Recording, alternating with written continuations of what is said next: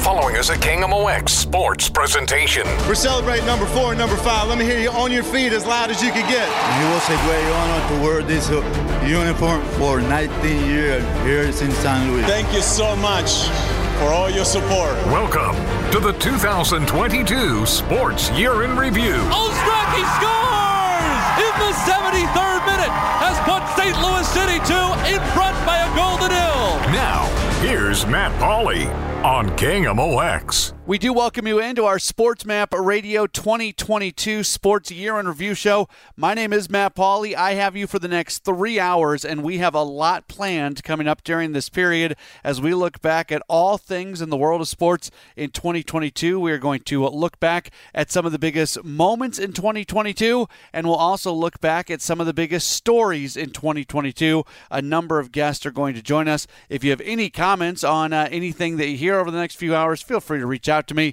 you can do so on Twitter at Matt Pauley on air, M A T T P A U L E Y on air. And of course, a uh, Merry Christmas, a Happy New Year, Happy Holidays to you, whatever you happen to uh, celebrate. We hope that you are having an absolutely wonderful period as we barrel towards 2023 and into the new year.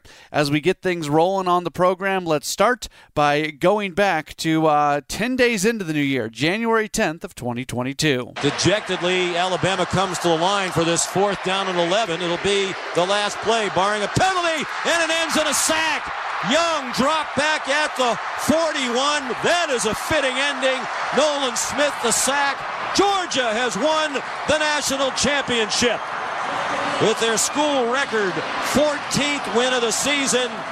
First time they've ever won 14 in a game, and they win the national title for the second time. The call from ESPN Radio as Georgia picks up the win in the college football playoff national title game, 33 to 18, ended up being the final score. Georgia winning a national title for the first time since 1980, and it was their third overall. They had won one in 1942. Alabama was looking for their 17th national championship, but they come up empty. Quarterback Stetson Bennett, 224 yards passing that game, two touchdowns and no interceptions. In fact, later on this hour, we are going to be joined by Jordan D. Hill. He covers Georgia football for uh, 24 7 Sports, and we're going to look back uh, a little bit more in depth on everything that happened to Georgia football in 2022, including the season uh, following their national championship run, where obviously they played pretty well.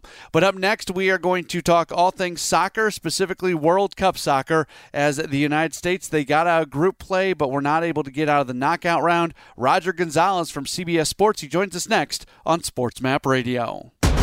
This is the 2022 Sports Year in Review with Matt Pauley on KMOX. The 2022 Sports Map Year in Review Show does it continue. My name is Matt Pauley. It is fantastic to have you with us as we look back at everything that happened in 2022. And obviously, soccer was a big part of what did happen this year in the world of sports as the World Cup taking place. And for the United States, certainly some mixed results. They do get out of match play. That was probably the most important positive thing that happens. But then they go out with a thud in the knockout round when they fell to the Netherlands by a 3 1 one score.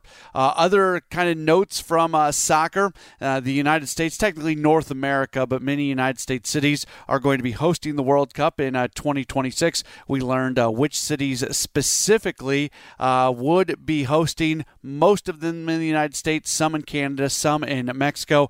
And one of the big questions for the United States men's national team is whether or not Greg Berhalter is going to be back with the club and running the U.S. U.S. men's national team next season. To get some of the answers on those questions, we're very happy to welcome on to the show.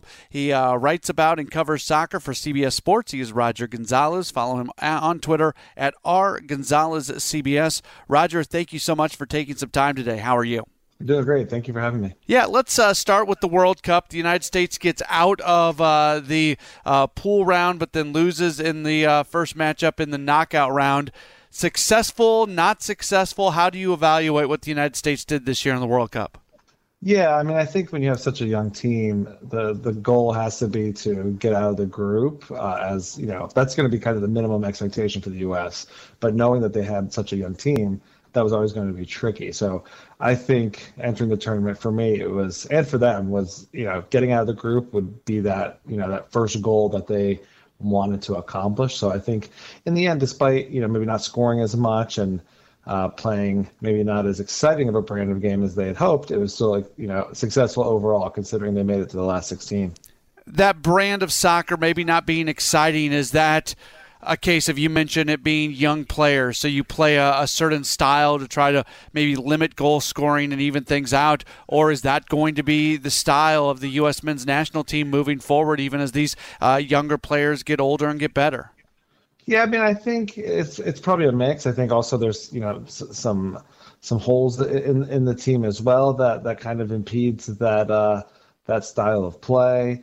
Um, you know, as a team that really doesn't have a uh, have a, a striker that they can rely on. So that kind of changes how they have to do things. And so, you know, I think, you know, they're a team that, you know, they're based on a strong midfield that is certainly very, very young, is prone to mistakes. And that's always going to be, you know, kind of a challenge in trying to, to dictate the pace of the game. But, you know, there were moments where we saw the U.S. Uh, look pretty average and moments where they were really really impressive so it's just about trying to find that consistency to to become a team that can you know continue to to grind out uh, good results and you know like we saw in the loss to the Netherlands it's just those details defensively that that are missing that you know gave three wide open shots yeah. on goal that the Dutch were able to convert Okay, so when you talk about details, and there certainly was some criticism uh, of Greg Berhalter, is is that deserved criticism? Is he somebody that you want to see continuing to be at the helm of this program going into 2026?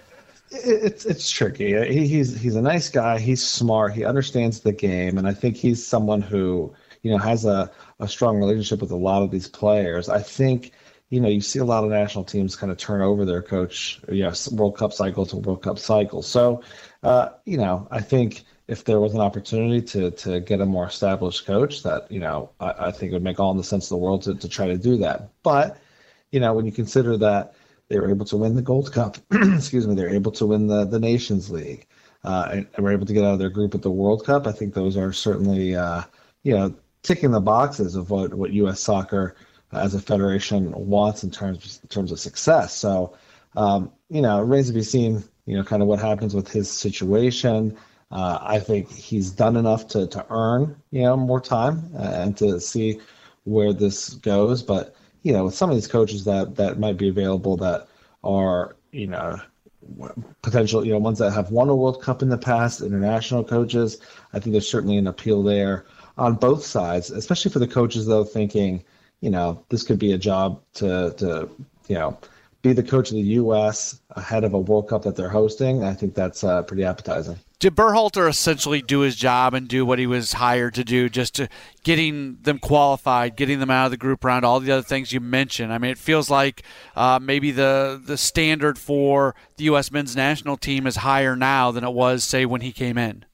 Yeah, I think so, and I think part of that is being able to to land some some players who had to choose what you know what country they were going to to represent, specifically Sergiño Dest and, and Yunus Musah. So I think getting two pieces uh, like that, though you know they're still young, they're still raw, and they, they need they need time to develop.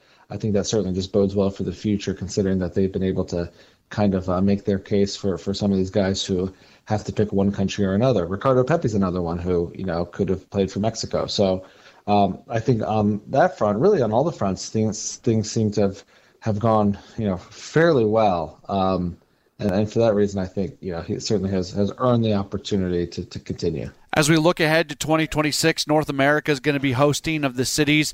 The United States has 11 of them: Atlanta, Boston, Dallas, Houston, Kansas City, L.A., Miami, uh, the New York area, Philadelphia, San Francisco, and Seattle, and then two Canadian cities and three Mexican cities uh, going to be uh, hosting as well. What's your takeaway on the decision on uh, which cities specifically in the United States uh, would be hosting in 2026? Yeah, I mean, I think a lot of it makes sense. Yeah, I'm I'm I'm based in Central Virginia, so I wish there was one a little bit closer to me. You know, I thought maybe Washington D.C. or Baltimore uh, would you know get get some games. Unfortunately, they didn't. But you know, I think obviously a lot of those those venues make sense, and it's interesting just to think about you know how it kind of works with with other countries where they have to build all of these stadiums for for you know to be able to host a World Cup and just to think about you know all the venues that we have here and how it could it could be a very you know a fairly uh, not a simple you know tournament to host, but it's certainly made much easier by having the facilities that we have. And you know, there's even some rumbles about maybe the U.S. hosting the Copa America in, in 2024, which could be a nice little you know little uh, run to, to to test out these venues as well. And so I think we're certainly well situated. When you think of you know stadiums like you know SoFi Stadium, you think about the uh, the, the Raiders Stadium in Las Vegas as well. So uh, it's going to be it's going to be interesting. And I'm sure a lot of these you know, players that will be coming for the World Cup aren't used to having some venues that have roofs. Right, it's very different, not very and not typical for for you know soccer historically, but uh, it's going to be quite the tournament. I think I'm initially concerned just about you know the expansion to 48 teams and how that might water things down. Uh, but on the positive side, for U.S. fans, they shouldn't have to worry about qualifying for a World Cup really ever again because it's going to be made easier for for every team considering you know more teams are participating and of course the US won't have to qualify for this one since they're hosting. So I'm I'm the wrong person to ask this question because I'm geographically based in St. Louis and there's so much soccer momentum in St. Louis right now because of the MLS team that's going to be coming in and it's already a great uh, soccer community. But if you take a step back uh, with this World Cup, with the United States being able to qualify and get out of uh, group play now going into 2026 and so many United States cities hosting, just everything that's going on, does it feel like soccer in this country has as much momentum and interest as it has uh, really at any point in time before? Oh yeah, definitely, definitely. And I just think about,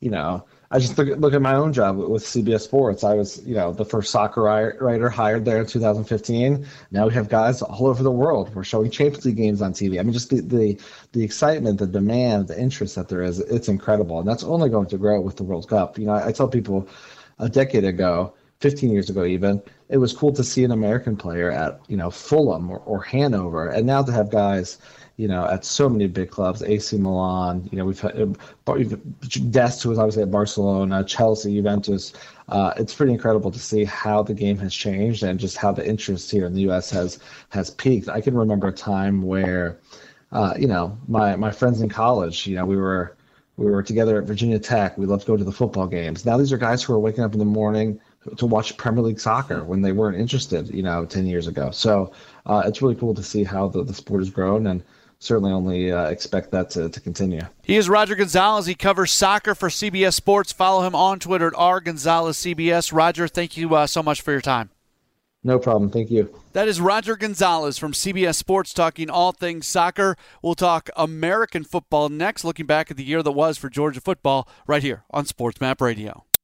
Back to the 2022 Sports Year in Review on KMOX. Once again, Matt Pauley. The Sports Map Radio Network Year in Review show continues on. We look back at Georgia football. They came away with a national title, defeating Alabama back in January 33 18. And then they put together one heck of a season. We'll see if they win another national title. We're very happy to welcome onto the program someone who covers Georgia Bulldogs football for Dogs 24 7. He's Jordan D. Hill. You follow him on on Twitter at Jordan Davis Hill. Jordan, thank you so much for uh, taking some time with us today. How are you? Yeah, uh, absolutely, and doing good. Uh, just uh, pretty exciting time with Georgia as we uh, talk about this. Uh, Stetson Bennett is getting ready to find out, um, you know, what's next for him as far as being a Heisman candidate, and uh, it's definitely a definitely a inter- interesting time around the Georgia program. Yeah, it certainly is, and it all starts last year when they win. Not last year, I guess. The, one of the first things that technically happened this year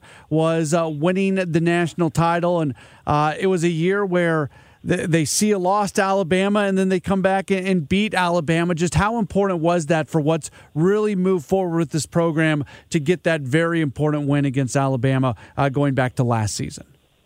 You know, I think it was huge. I do think had Georgia won the national title last season and had not been against the Crimson Tide, I do think people maybe wouldn't have said there was an asterisk beside it, but they would have still said that essentially there was a giant that Georgia still had to conquer. And the fact it came against Alabama, a team that these last few years, as much success as Georgia has had under Kirby Smart, sort of been that hurdle they have not been able to get over. So I think that was huge, and, and I think it probably has benefited this team in 2022. You know, they carried that momentum, having beat what has been the class of the SEC for a decade plus, uh, I think it was huge for Georgia. I think it only helped them this off season. Uh, lost a lot of talent, 14 starters from last year's team, um, but they've uh, rolled right along, and now they sit uh, two wins away from another national championship. It it feels like, and this can change at any moment, and obviously recruiting has a lot to do with it. But it feels like Georgia has moved by Alabama, where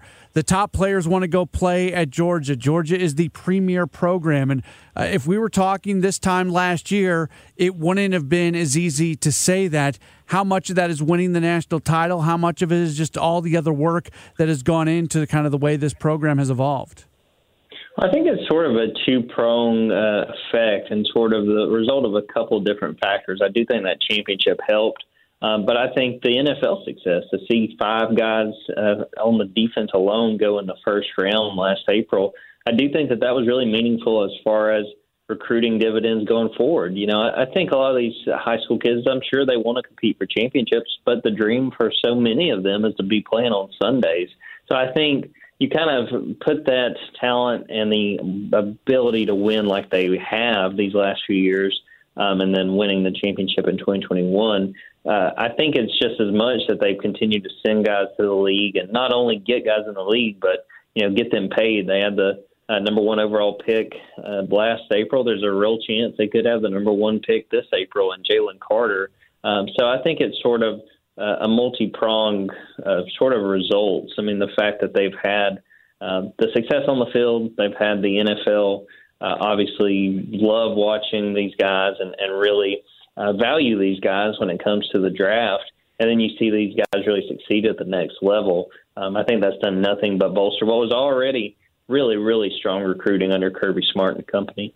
2022 also the year where name image likeness really kind of takes hold and uh, it is certainly impacting programs and if you're at a program where you have great fan support more often than not there's going to be some money that follows that in name image likeness what has been the nil impact on georgia football you know, I don't think that they have really focused on it as much on a selling point for prospective recruits. Uh, Kirby Smart has talked about the fact that he does understand that matters to people, but it's not exactly a priority. I, I think the way Georgia really looks at it is to make sure they take care of kids once they get here. The Classic City Collective has done a lot of work uh, making sure that happens. But going back to SEC Media Days, Kirby Smart talked about uh, Dan Jackson, who's a walk-on. He uh, has an has NIL deals that have essentially helped him uh, with the fact that he's not on scholarship. And Kirby talked about another player who uh, his father was ill, and you know, getting NIL money helped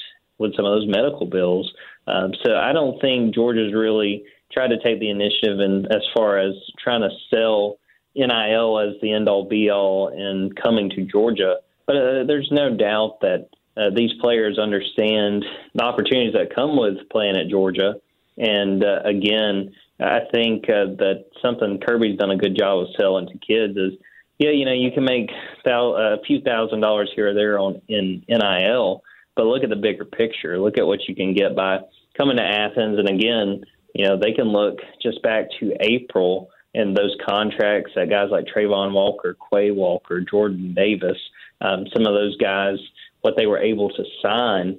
Uh, I think they're really more uh, focused on selling the bigger picture as far as what you can make one day uh, playing on Sundays if you go to Georgia. Stetson Bennett helps the team to a national title, and then he follows it up with just a fantastic season, throwing 20 touchdowns, six interceptions. What what has been the difference? How much has a Stetson Bennett improved from a 2021 to a 2022? Well, I think the biggest thing that a lot of people kind of lost sight of, and I think it definitely is easy to do when you're not around the program, was Stetson was not a guy that was taking first team reps last year uh, Kirby Smart talked about a lot in fall camp in 2021. There was a point where Stetson's taken third team reps behind JT Daniels and Carson Beck as well. So I think that it really benefited him really having an entire off season where he was the guy and you know he was working on those sort of connections with the receivers understanding when to throw certain passes at certain times and knowing sort of of the ticks and things to look for in the route running of his guys. I think that was huge, and you know I think it was another year of understanding what the expectation was, and you know something that was talked about a lot going into this season was the fact, uh, uh, you know, of of Stetson not trying to do too much and understanding um, that uh, you can live to fight another day to not make what Kirby Smart described as boneheaded plays. And we haven't seen a ton of those. There's been a few that were probably mistakes and, and things he would want to have back, but on the whole, uh, Stetson's done a really good job of holding on to football, and he's been a really, really productive runner as well. Um, he's found uh, the end zone several times on the ground and, and shook some guys that I think uh, really left a few defenders uh, quite uh, confused and, and definitely a little bit disappointed knowing they were going to have to watch that back on Sunday. I know there were some games during the year this year where they, they pulled away late, but from a final score perspective, every game was somewhat one sided except for uh, a scare against Missouri where they had to come back and, and win that one late. Just from a from a standpoint of just being dominating from start to finish, have you ever seen anything like this? No, and I think too, it's really interesting that the part of the conversation coming off of this is, well, is this team better than last year? And it's a hard discussion to have. I think last year's defense was just an all-time great defense, and maybe this offense is a step better than it was a year ago, especially with the progress Stetson's made and, and Ladd McConkey making plays and the two tight end duo of Brock Bowers and Darnell Washington. I think you can make the argument the offense may be better, um, but you know they went into this year, and, and sort of the talking point that Kirby really stressed was we're young, but we um, are inex- you know we're talented, but we're inexperienced. That was sort of the thing he talked about throughout the summer, getting ready for the year. We're talented, but we're inexperienced. And sort of coming out of that, you know, you sort of thought, well, we'll probably see the offense play pretty well. The offense may have to carry this team, but the defense, you know, we'll probably see some growing pains. And then week one, they only give up three points against Oregon, and uh, a couple of weeks later, they play really well against South Carolina as well. So it sort of raised the bar, and the defense has had its moments where I wouldn't say they were perfect, or um, you know, they definitely had some issues. But on the whole, again, you lose five players that were picked in the first round. And uh, they've had outstanding play from a number of guys, a good combination of players they already knew they could trust, and several younger guys, including uh, some freshmen along the way. Uh, it's been an outstanding thing to watch. And again, you know, you go in and they entered this year understanding that people were looking at them because they were the defending champs. And as difficult as that may be, uh, they've risen to the level each week and continued to add wins to the win call. I feel like this is a dumb question, but I'm going to ask it nonetheless. Going into 2023 and beyond, can do we now look at Georgia the exact same way that maybe we've looked at Alabama the last 10 years, where there is a single goal every year, and that goal is to be national champions? I think so. And, you know, that's not to say that Alabama is not still in that because I'm not convinced that the Crimson Tide are done contending for national championships. I think they very much are still in the thick of it. But, yeah, I mean, Georgia has proven at this point that it can very well reload uh, on a year to year basis. It's going to be very interesting when this year ends, whether that is in the semifinals in the Peach Bowl or if it's in the national championship game. Just what the uh, roster movement will look like as far as players leaving uh, to go pro. Um, if we'll see any more transfer portal players out, and also seeing who comes into the portal. Uh, but yeah, I think there's no doubt the way Georgia has continued to stockpile talent, the way that they've continued to uh, you know, really bring these guys along and develop talent. Uh, I think uh, that you, at the very least, can pencil them in to play in the SEC championship uh, year after year. And with that, you sort of understand as long as you go into that game with probably only one loss, you've got a very good chance if you're able to win it uh, to go on to the playoff. He is Jordan D. Hill. He covers Georgia athletics for Dogs 24 7. That's part of the 24 7 Sports Network. Follow him on Twitter at Jordan Davis Hill. Jordan, a Happy New Year to you, and uh, thank you so much for taking this time.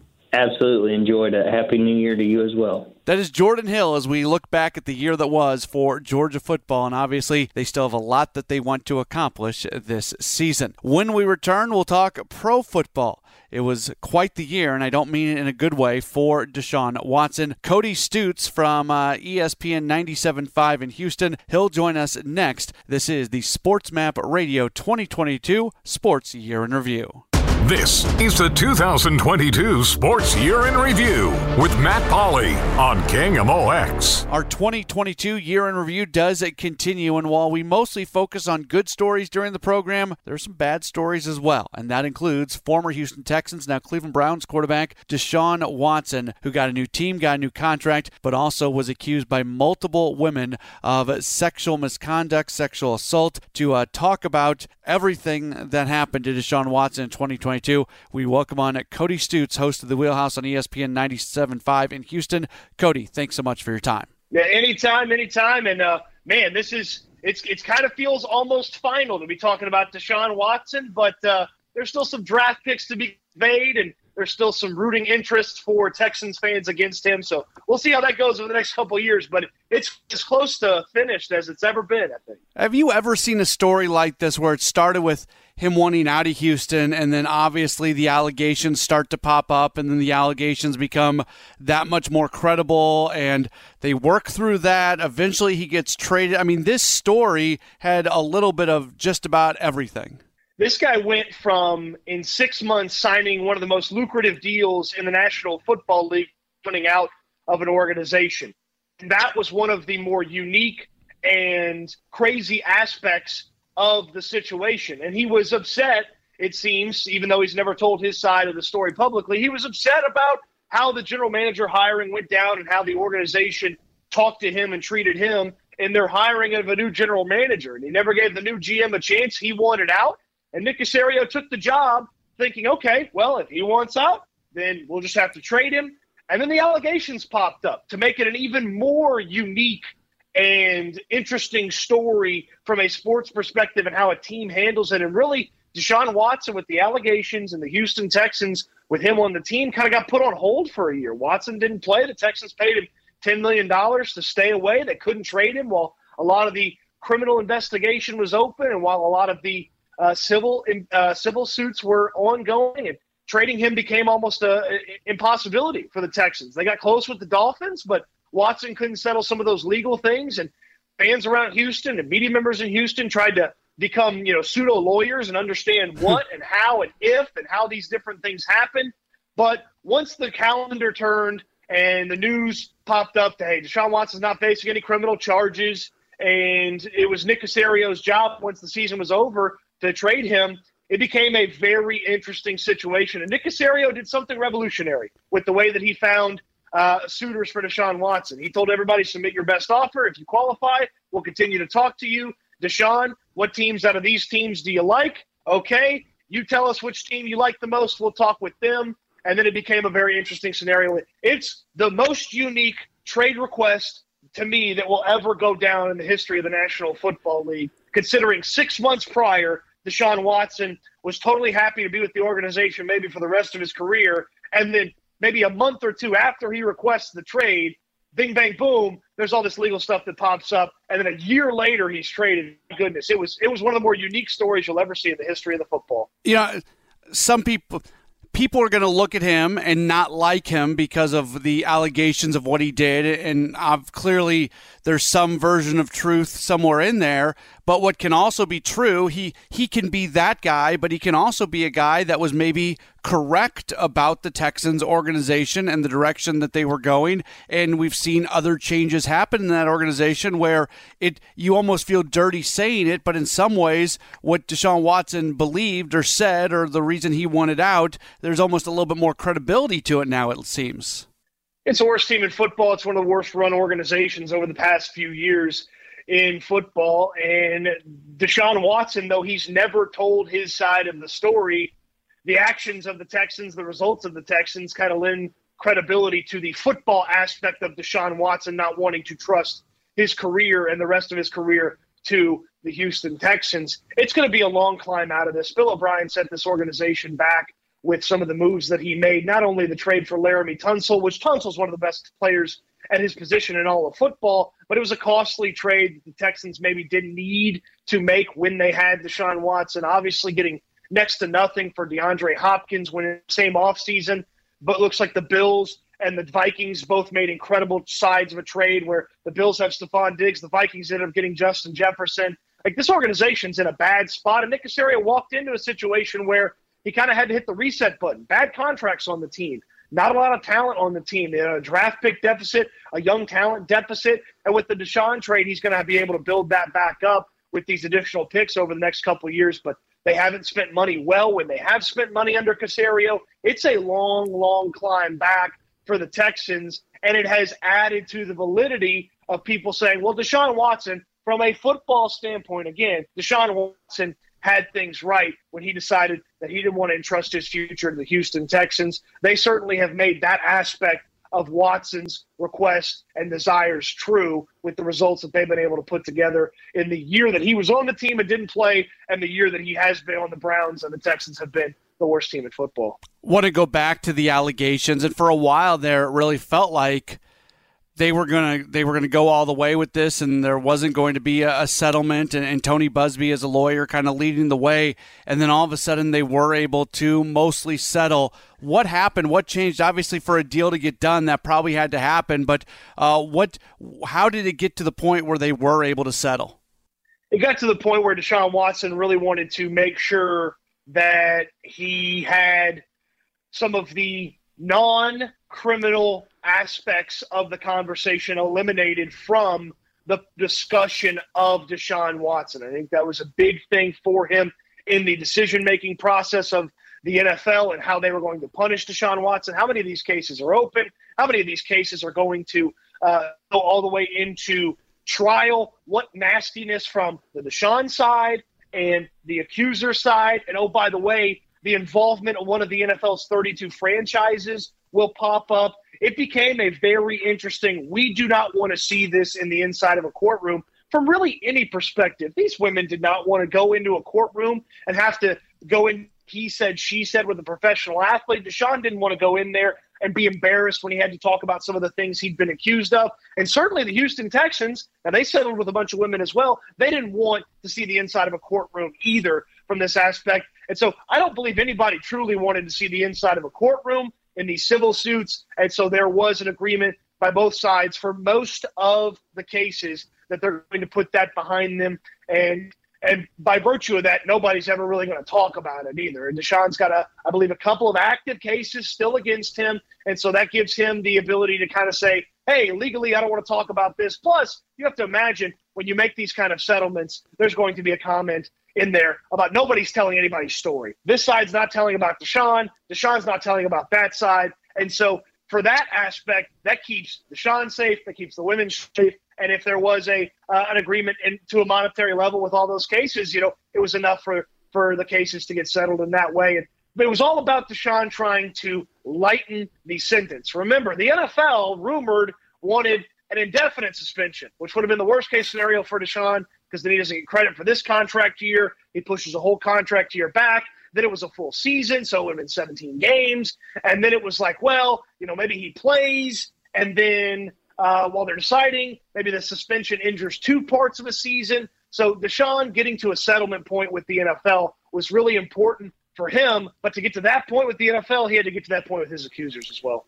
At one point, there was a report that said the Texans had helped him with hotel rooms, and they, they may not have known exactly what was going on, but they were involved. They were providing some things, uh, reportedly. How much culpability is there on the Texans for the entire situation? Doesn't feel like much. Uh, this is an organization that, when Deshaun was accused of doing some of these things, Jack Easterby was heavily involved in this organization. Easterby is a very faith forward man. The Texans are a faith forward organization and that is not something that they would have supported even for their franchise quarterback. And had they known he was doing some of these things, had they known throughout the entirety of the organization that something like this could have popped up, they never would have given him one of the biggest contracts in the history of the National Football League to be their quarterback for a long time. Because remember, the timeline of when he's accused of doing some of these things is before he signs the contract extension with the organization. There's going to be people that say the Texans could have asked more questions could have talked more. When when a security guy is asked for a, a, an NDA from Deshaun Watson, that could have gone up the flagpole a little bit more. And yes, those are things that are true, but I don't believe the Houston Texans in any way, shape, or form knew Deshaun Watson was doing what he was accused of doing with these women. Did they think that maybe he was having some extra massages uh, outside the facility? Certainly. Would that have been fairly unique to your typical athlete? Yes, it would have been. But I don't believe the Texans are at fault here. But certainly people are going to see that they settled with, I believe, 30 women. I think that is the number. And they're going to say, well, the Texans knew something or felt like there was some exposure. Sure, they also don't want to try 30 different cases in a civil court against these women and, and have that get drug out for a very long time, be in the public eye. The Texans settled for whatever they settled for and got rid of that part of the conversation. So I don't believe the Texans were at any fault here. You're going to, like, anytime an athlete messes up, uh, there's going to be questions about whatever organization he's with. Did they have questions? People are going to say the Texans didn't. I don't believe the Texans did anything harmful intentionally here. Last thing for you, what was your takeaway of the contract that he got from Cleveland that backloaded so much money, almost mortgaging against the idea of a suspension early on?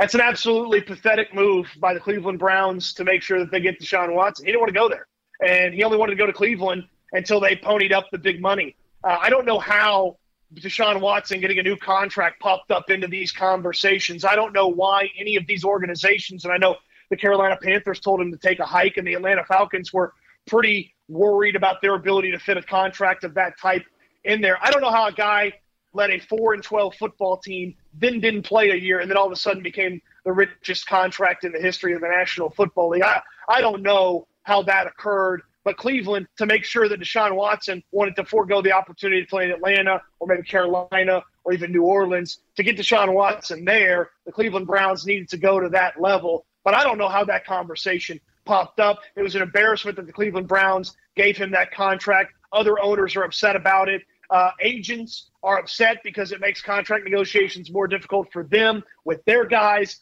I, I, I hated that contract. I believe it's going to look like a bad contract as well. It's something that could hamstring the organization down the road. They've got a lot of expensive contracts on that team and a lot of necessary expenses on that team. I think it's going to be a bad deal for the Browns in the long run from a financial standpoint. But if they get the success on the field, they will not care about that. That's the biggest thing that I feel like the Haslams and Andrew Berry, the general manager, if they're succeeding on the field, they'll deal with all the other criticism of that situation, why they traded for a guy who was an accused sexual predator, why they gave him the biggest contract guaranteed in NFL history. They'll deal with all that as long as he's a good football player. Now it's up to Deshaun Watson. I don't know if it's going to be this year, uh, but it's up to Deshaun Watson to prove them right. And look, we've seen this before in the National Football League. Guys who have been, uh, you know, convicted of uh, taking other people's lives have played in the National Football League again with some, uh, you know, drug driving incidents and some, uh, so, you know, some DUIs, manslaughters, and things like that. They played the National Football League. So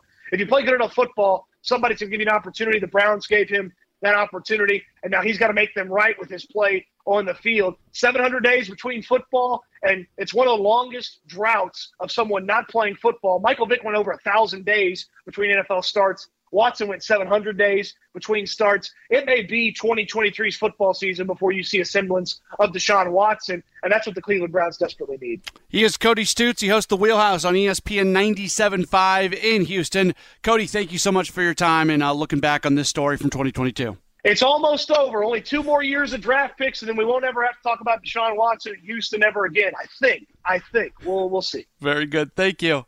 Anytime. Cody Stoots joining us. Up next, we wrap up hour number one of the program by looking back at the Super Bowl on the Sports Map Radio Network.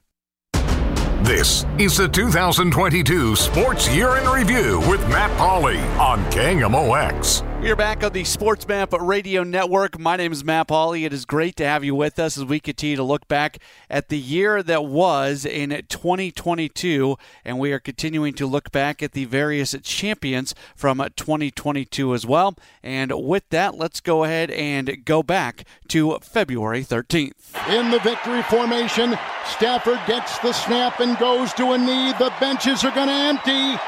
The clock is ticking and the Rams are going to win it. The Rams are going to win it. Clock is at 20 seconds. The benches now have emptied and the players are at midfield. With a strip right out of Hollywood, the star studded Los Angeles Rams are a hit. They have won Super Bowl 56 in dramatic come from behind fashion. Wow. The call from Westwood One Sports as the Los Angeles Rams defeat the Cincinnati Bengals 23 to 20 to win the Super Bowl. Matthew Stafford 26 of 40, 283 yards, 3 touchdowns, 2 interceptions.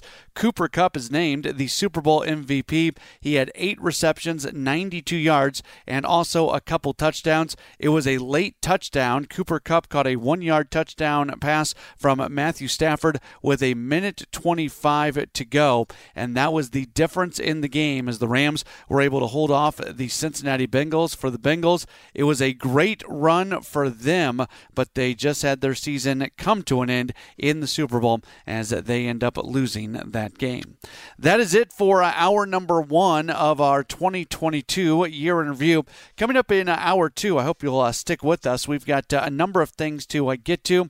Uh, we will look back at the college basketball national championship. We'll look back at the Stanley Cup final as uh, you'll hear the final calls from uh, those matchups. And then also we'll get in depth on a few different subjects. We'll talk uh, tennis, specifically the retirements of Roger Federer and Serena Williams. Uh, we will talk about the entire saga involving the team now known as the Washington Commanders. And uh, we'll also talk about gambling and just the impact of sports gambling on the sports world as sports gambling continues to get legal in more and more states. That's all coming up in hour number two of the program. My name is Matt Pauley. This is the 2022 Sports Year on Sports Map Radio.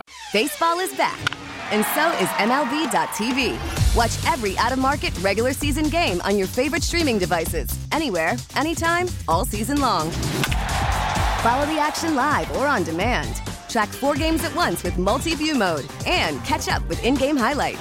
Plus, original programs, minor league broadcasts, and local pre- and post-game shows. Go to MLB.tv to start your free trial today. Blackout and other restrictions apply. Major League Baseball trademarks used with permission. The following is a KMOX sports presentation. Pujols with the widespread stance, arms out over the plate. A swing, and there it goes! Left field, way back! That's home run number 700! Pujols, it's a three-run homer! Welcome to the 2022 Sports Year in Review. Patrick Mahomes to Travis Kelce on a push fade comeback, and the Chiefs have won. Once again, Matt Pauley on KMOX. Our 2022 Sports Year in Review does continue here on Sports Map Radio. My name is Matt Pauley. A very Merry Christmas, Happy New Year, uh, Happy Holidays, whatever you might be celebrating at this time of the year, even if it's just a chance to sit down and relax for a little bit. Uh, we wish you uh, good greetings, and we are glad that you are making us a part of your holiday period. We are continuing to look back at some of the biggest moments and some of the biggest stories of 2022.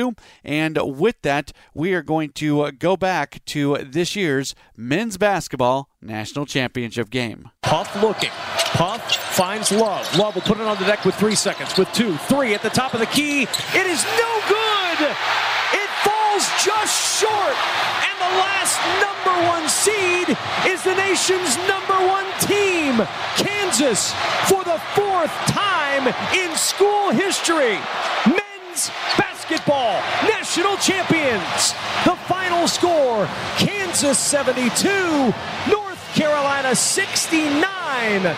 KU comes back from 15 down at half to win the national title. That call from Westwood One Sports as Kansas gets the come from behind victory to knock off North Carolina 72 to 69. They were down by 15, 40 to 25 after the first half, but they outscore the Tar Heels 47 29 in the second half as they come away with the victory. It is the fourth title in the history of Kansas Jayhawks basketball. Their previous title was in 2008 when they defeated Memphis. They also had a win in 1988 against Oklahoma, and their first national title was in 1952 when they came came away with a victory against St. John's. Coming up here in hour number two of the program, we're going to talk about the saga that is the Washington Commanders football organization. Tisha Thompson from ESPN is going to join us later on this hour, and we're also going to talk about the impact of gambling on the sports world. Greg Peterson from VSiN will join us later on in this hour as well. But up next, we will look back at the year that was in tennis, the most prominently featured retirements of Serena Williams and Roger Federer. That's next. This is the 2022 Sports Year in Review on SportsMap Radio. Back to the 2022 Sports Year in Review on KMOX. Once again, Matt Pauley. Our 2022 Sports Year in Review show does continue here on the SportsMap Radio Network. My name is Matt Pauley. 2022, we saw the end of two of the biggest careers ever in the game of tennis as Serena Williams and Roger Federer both called it a career. We're very happy to welcome on to the program. He is the AP National Tennis Writer. He is Howard Fendrich. You can follow him on Twitter at Howard Fendrich. Howard, thank you so much for taking some time with us today. How are you? Thanks for having me on, Matt. I appreciate it. Let's uh, we're having you on because two of the greats call it quits and, and retire this past year in in Roger Federer and Serena Williams, and those two what they have done in tennis obviously speaks for itself. Let's get into each one. We'll start with Serena Williams because um, she it, she did things in tennis that women had not done before. She challenged the norms. Uh, she she was as popular as any men's tennis player. Can you just speak to a little bit her impact on the game and how it continues to impact the game still really every day with uh, the next generation of players? Yeah, I mean you're right. She obviously was a force on the court and with a racket in her hand, uh, and one of the greatest athletes I think it's safe to say in any sport, male or female, and regardless of, of, of the sport. But she also had a huge impact uh, outside the court. She really did transcend tennis. She was an iconic figure in many ways. Uh, she helped broaden the appeal of tennis. She brought new fans in, and she brought new athletes in to tennis. Uh, we see now, whether it's uh, Sloane Stevens, for example, Coco Gauff, uh, you hear current players talk an awful lot, and we certainly did, especially during Serena's last stand at the U.S. Open in September. You hear a lot of other athletes from all walks of life, from all countries, uh, talking about how looking up to Serena really affected them. Frances Tiafoe was another example. Uh, she uh, changed in folks' minds what a tennis player looks like mm-hmm. and how a tennis player acts and can speak on issues that don't necessarily have to do with the sport, et cetera, et cetera. So definitely a major figure uh, in tennis and across the world of sports. Is there something refreshing about the athlete who they've got so much more going on. Like she she leaves the game full time, but she's still so busy with so many other projects and, and and it was so clear throughout her career that she was more than just a tennis player.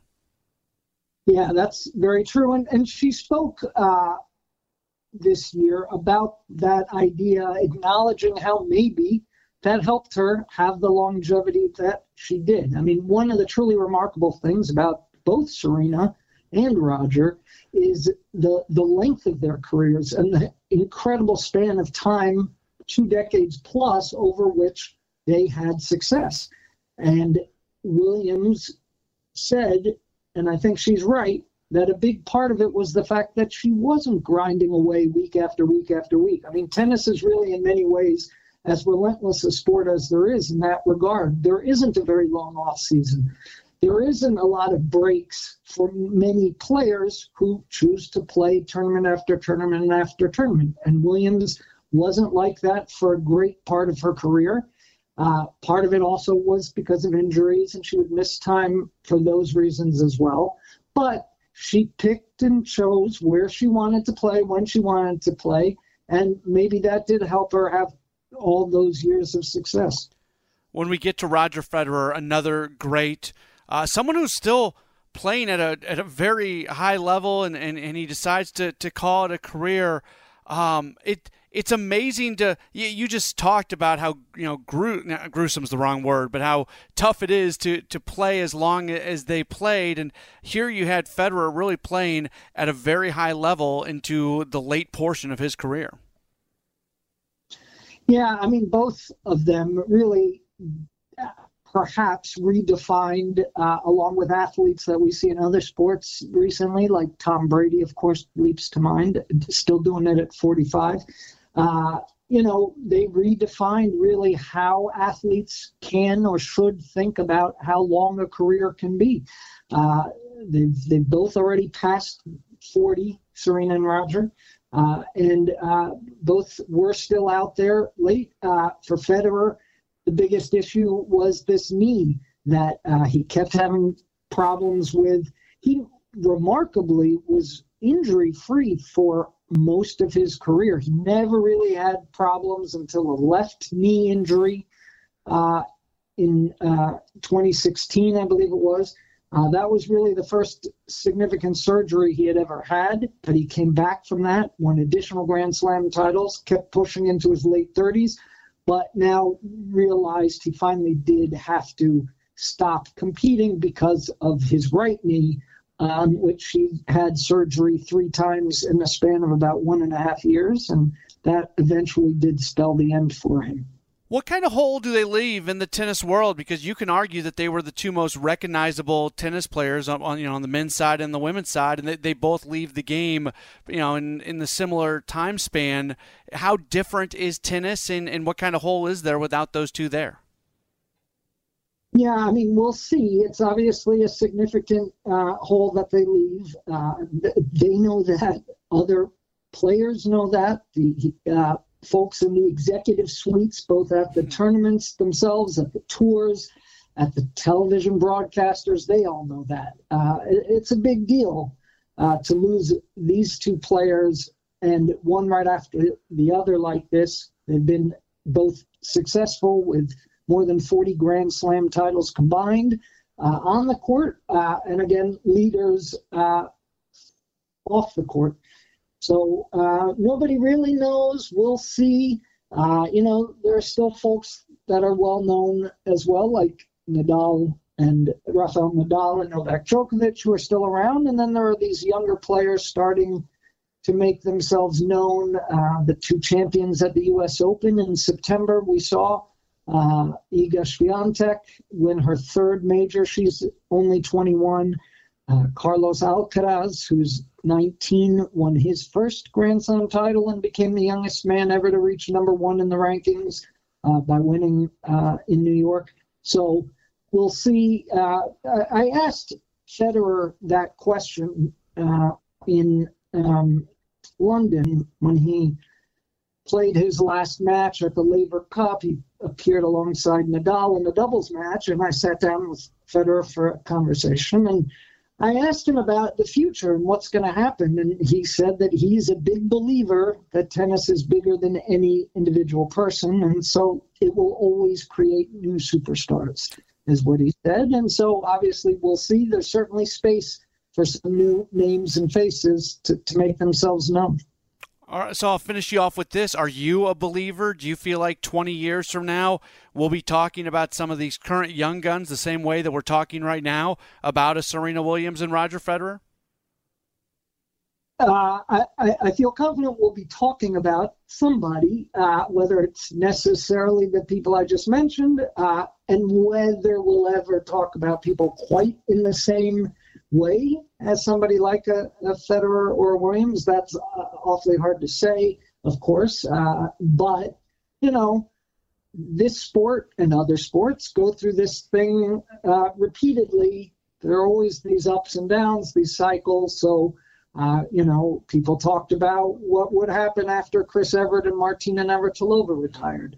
Uh, what would happen after uh, Pete Sampras and Andre Agassi retired? Uh, so um, I guess an argument could be had over where the popularity of tennis stands today versus uh, decades ago when those eras were ending. But um, sport is sport. There's always going to be someone interesting, I would think, to watch and, and pay attention to. So when you speak to the athletes themselves, when you speak to the leaders uh, of the sport, otherwise, that's of course their big hope is that someone will emerge over time. He is Howard Fendrich. He is a national writer for the Associated Press covering tennis. Follow him on Twitter at Howard Fendrich. Howard, thank you so much for your time and your perspective. Really do appreciate it. Thanks for having me. That's Howard Fendrich. Up next, we talk about the Washington Commanders and the year that they had. Tisha Thompson from ESPN joins us in just a moment on the Sports Map Radio Network.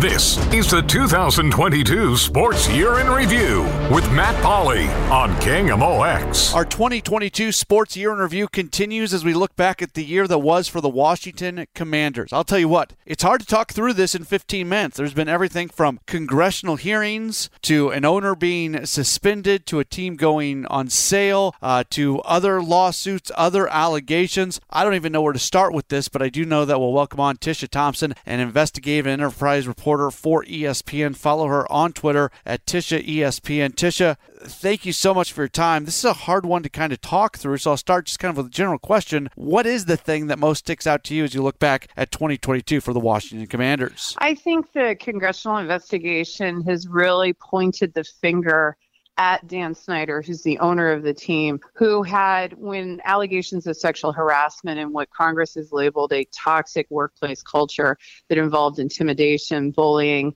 um, and employees feeling like they couldn't be productive members of the team because there was so much um, sexual harassment, frankly. These are the allegations, of course, that he initially in in 2020 when the allegations first came out in the Washington Post tried to portray himself as a hands-off owner that, that this was really the responsibility of the people who worked for him and he has tried to blame in particular the former general manager and president Bruce Allen and Congress was having none of it. Congress was saying no, this is this really lies at Dan Snyder's feet. He is responsible. And then on top of that, Congress also said after a 14 month inquiry that the NFL was culpable and was complicit in allowing Dan Snyder to intimidate uh, former employees and witnesses by using private investigators to gather information on folks that might complain about him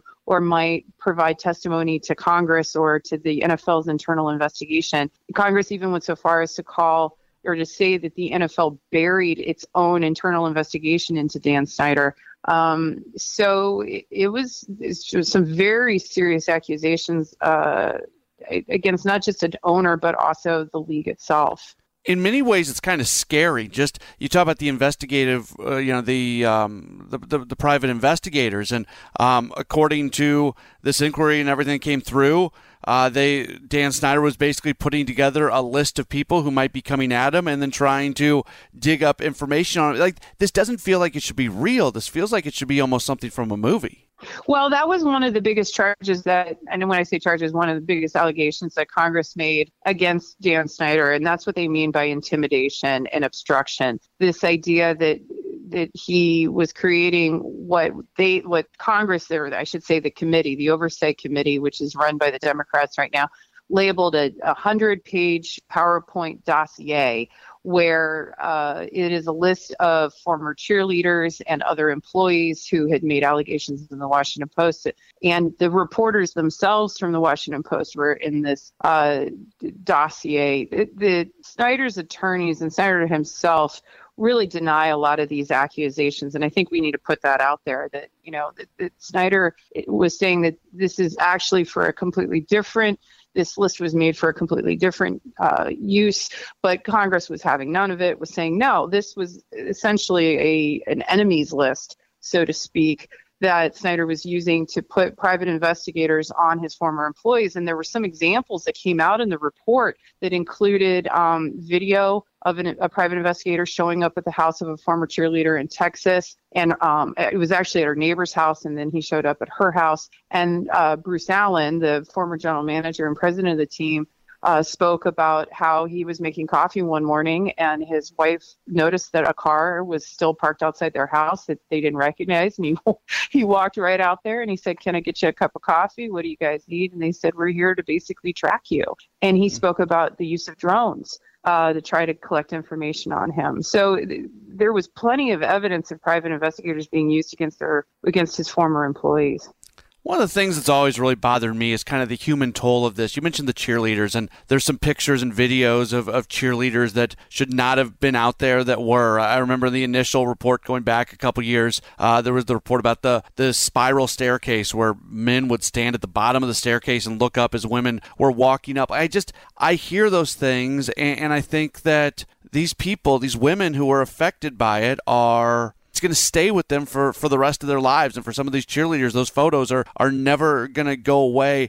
I, from a human toll standpoint, where do they stand now, and how does how, how are those people getting maybe anything back from all this? If this makes any sense at all? No, the, so much of what happened in Congress came about at the urging and the continual push for what those former cheerleaders and, and other employees have asked for, which is accountability. They have appeared at um, nearly every event that I've been at where, you know, a final report is being put out or a civil lawsuit is being filed um, saying that what they want is they want transparency, they want accountability, and they want to keep this from happening at other teams or within the commanders themselves and within the NFL. They were very, very frustrated that they gave their side of the story to Beth Wilkinson, who was the attorney that was hired to do the internal investigation for the NFL,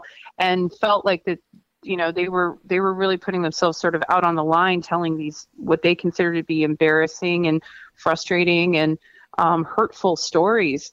And as and then the final written report was never published and there probably wasn't even a final written report but there were definitely written reports as congress has found.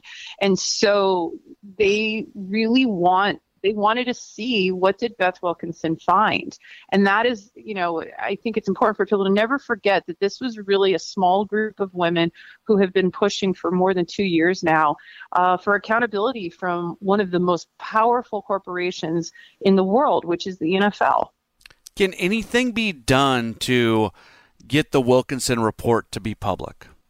So I think what I have come to realize, and I think a lot of folks have come to realize, is that there may not be an actual quote unquote written report.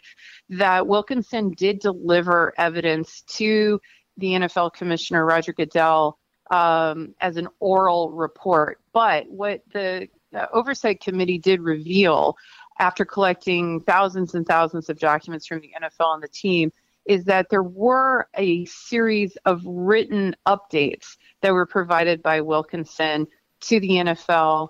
Um, and the question is, will we ever see those? And it right now it's unlikely because what we've come to realize is that the NFL and Snyder and the team uh, entered into what's called a common interest agreement. And my understanding from talking to sources is that this is a very unusual thing. This is not something that teams do regularly with the NFL. And it essentially gave Snyder veto power over the NFL being allowed to release documents to Congress or anyone else. Um, and Congress says, the Congressional Committee says, as many as 40,000 documents were withheld um, because of the of enforcing this common interest agreement, and that the team also did not allow women who had signed non-disclosure agreements and confidentiality settlements to tell their side of their story that they were not released from those agreements. Again the league and the team take issue with that and and and sort of go through a point by point defense which we you know include in all of our journalism that we've been doing at espn but but long story short we may never see that final report. It is worth noting, however, that during the committee's investigation, that um, some of the women came forward and testified on the Hill. And that was in February of 2022. And when, uh, right after that testimony, the NFL uh, launched a new internal inquiry, this one by um, Mary Jo White, who's a former U.S. Attorney General. And she uh, is continuing to do a second internal investigation, and the NFL is promising that there will be a public written report released from that investigation. When that is due, we do not know, but obviously lots of people want to know what she finds out. Yeah, and to that end, and last thing for you, so Snyder talks to the committee, but he keeps saying over and over, not that he can recall, on some some basic information. More than a hundred times. Yeah, uh, this gets very politicized as well, where uh, one side of the aisle is saying that this is absolutely nothing, and the other side of the aisle is saying it's a lot, and then uh, now we wait and see if there's going to be like other than that the the Mary Jo White report. Is there anywhere that this can really go forward? In many ways, it feels like this final report comes out, but there's not a, a next step. Am I? Am I? Oh no, there's definitely. So this, I think, is the end of a chapter, but Okay. it is definitely an ongoing story because while the congressional uh, investigation is wrapping up, because the Republicans ha- who are about to take over the House have indicated that they're not going to pursue this any further, that it's over. The investigation itself has generated multiple other government investigations, and, and forgive me, I'm about to rattle off a list here, but the DC Attorney General has already announced a civil lawsuit against Snyder, the team, and the league. The Virginia Attorney General, which is where they practice, has um, announced its own inquiry into a lot of the allegations that came out during the congressional investigation. Um, there is also a criminal inquiry happening right now with the U.S. Attorney for the Eastern District of Virginia, uh, according to two sources who talked to my colleague Don Van Natta. So there could potentially be a criminal investigation involved in this. So there's a lot still to happen. And of course, there's the Mary Jo White investigation, which is the internal investigation that we are waiting to hear from. we could probably spend over an hour and not even get into everything. It's really hard to wrap our hands around this in a, in a 10 minute conversation. Uh, encourage people to uh, to read uh, everything you're putting together. Follow you on Twitter at Tisha ESPN. Of course, everything at uh, ESPN.com. Uh, Tisha, thank you so much for the time and the information. This was uh, very enjoyable. Thank you for having me. I think it's a I think it's an important story because it really speaks to what steps is the NFL going to do are going to take to protect its employees. And it will be really interesting to see what happens in the next year. That is Tisha Thompson from ESPN. Up next, as we continue to look back at the year that was in sports, Greg Peterson from VSiN will talk to us about the impact of sports gambling on the sports world on the Sports Map Radio Network. This is the 2022 Sports Year in Review with Matt Pauley on KMOX. Starting to wrap up hour number two of our 2022 year in review when it comes to the world of sports right here on the Sports Map Radio Network. My name is Matt Pauley. Uh, when you look back at 2022, you continue to see sports gambling playing a larger and larger role in the sports world overall.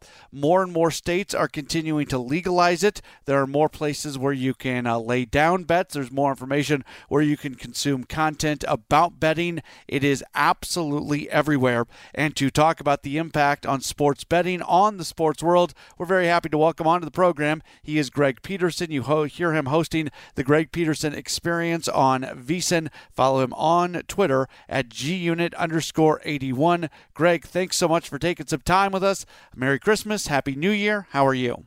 Always appreciate it, Matt. I'm doing well. Thank you so much for having me. Yeah, let's. Uh, I want to start by kind of talking about the business of sports gambling with you because more and more states are legalizing it. You're right in the middle of all of it. You're based in Vegas. You're hosting uh, on the Vegas Stats and Information Network, VSiN. So you're talking to people on an everyday basis. What? What have you seen maybe in the last year, even beyond the last year, just as more and more states have legalized sports gambling? What you're noticing is that there's just more demand for it in general because, I mean, when I moved out here to Las Vegas in 2017, it was just then that you were starting to see more places like ESPN, Fox Sports, insert your major network here that would actually post up the line in the game. That was taboo like eight years ago, maybe a little bit more, maybe a little bit less than that, but there was not really a lot of exceptions for sports betting. And when things got legalized in 2018, in which more states outside of Nevada could add it, there were a lot of states that jumped on board. And now more and more states are saying, all right, this is a way to generate money. As we know, things have not necessarily been going the world's greatest for many people's stocks over the last few seasons, last few years. And states are sitting there thinking, you know what? We could generate some money. There's a lot of demand for sports betting. It's become a little bit less taboo. So a lot of people have been diving into it, a lot of companies, a lot of states, and I expect that to continue to increase because there's still quite a few states, like the great state of Wisconsin doesn't have a whole heck of a lot of it. You still have a few other states that they have some sports betting, but they don't necessarily have it online. And I think that that's the biggest thing as well. Just being able to be sitting there on your couch, not having to be in a casino and just watch the game on your own TV, buying, not having to buy expensive drinks, just sitting down, watching a game, having a bet on it. That's something that is appealing to a lot of people in this day and age. Yeah, it's interesting to me that the states that have not legalized it because I previously did live in Wisconsin and there's a lot of people who were crossing the border to go down to Illinois or even going to, to Iowa. Uh, right now, I live in Missouri, and same thing. You can uh, the uh, in the St. Louis area, we're right on the Mississippi, and you can just go over a bridge and go over to the casinos that are in Illinois, and you can place legal sports bets. And it, what I find interesting, all that is you can literally see tax money, you know, just going across bridges and across rivers. So, like I I don't know. I just it, it it feels like people are just letting you know governments are just letting kind of you know money walk across their state borders.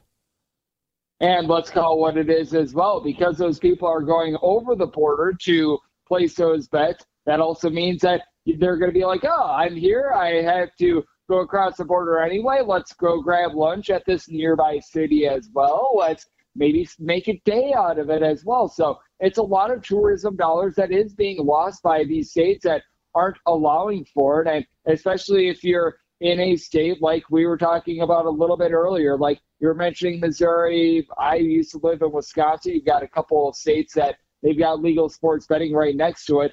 That's a lot of money that is being left out there by these states, and that is a big issue for them.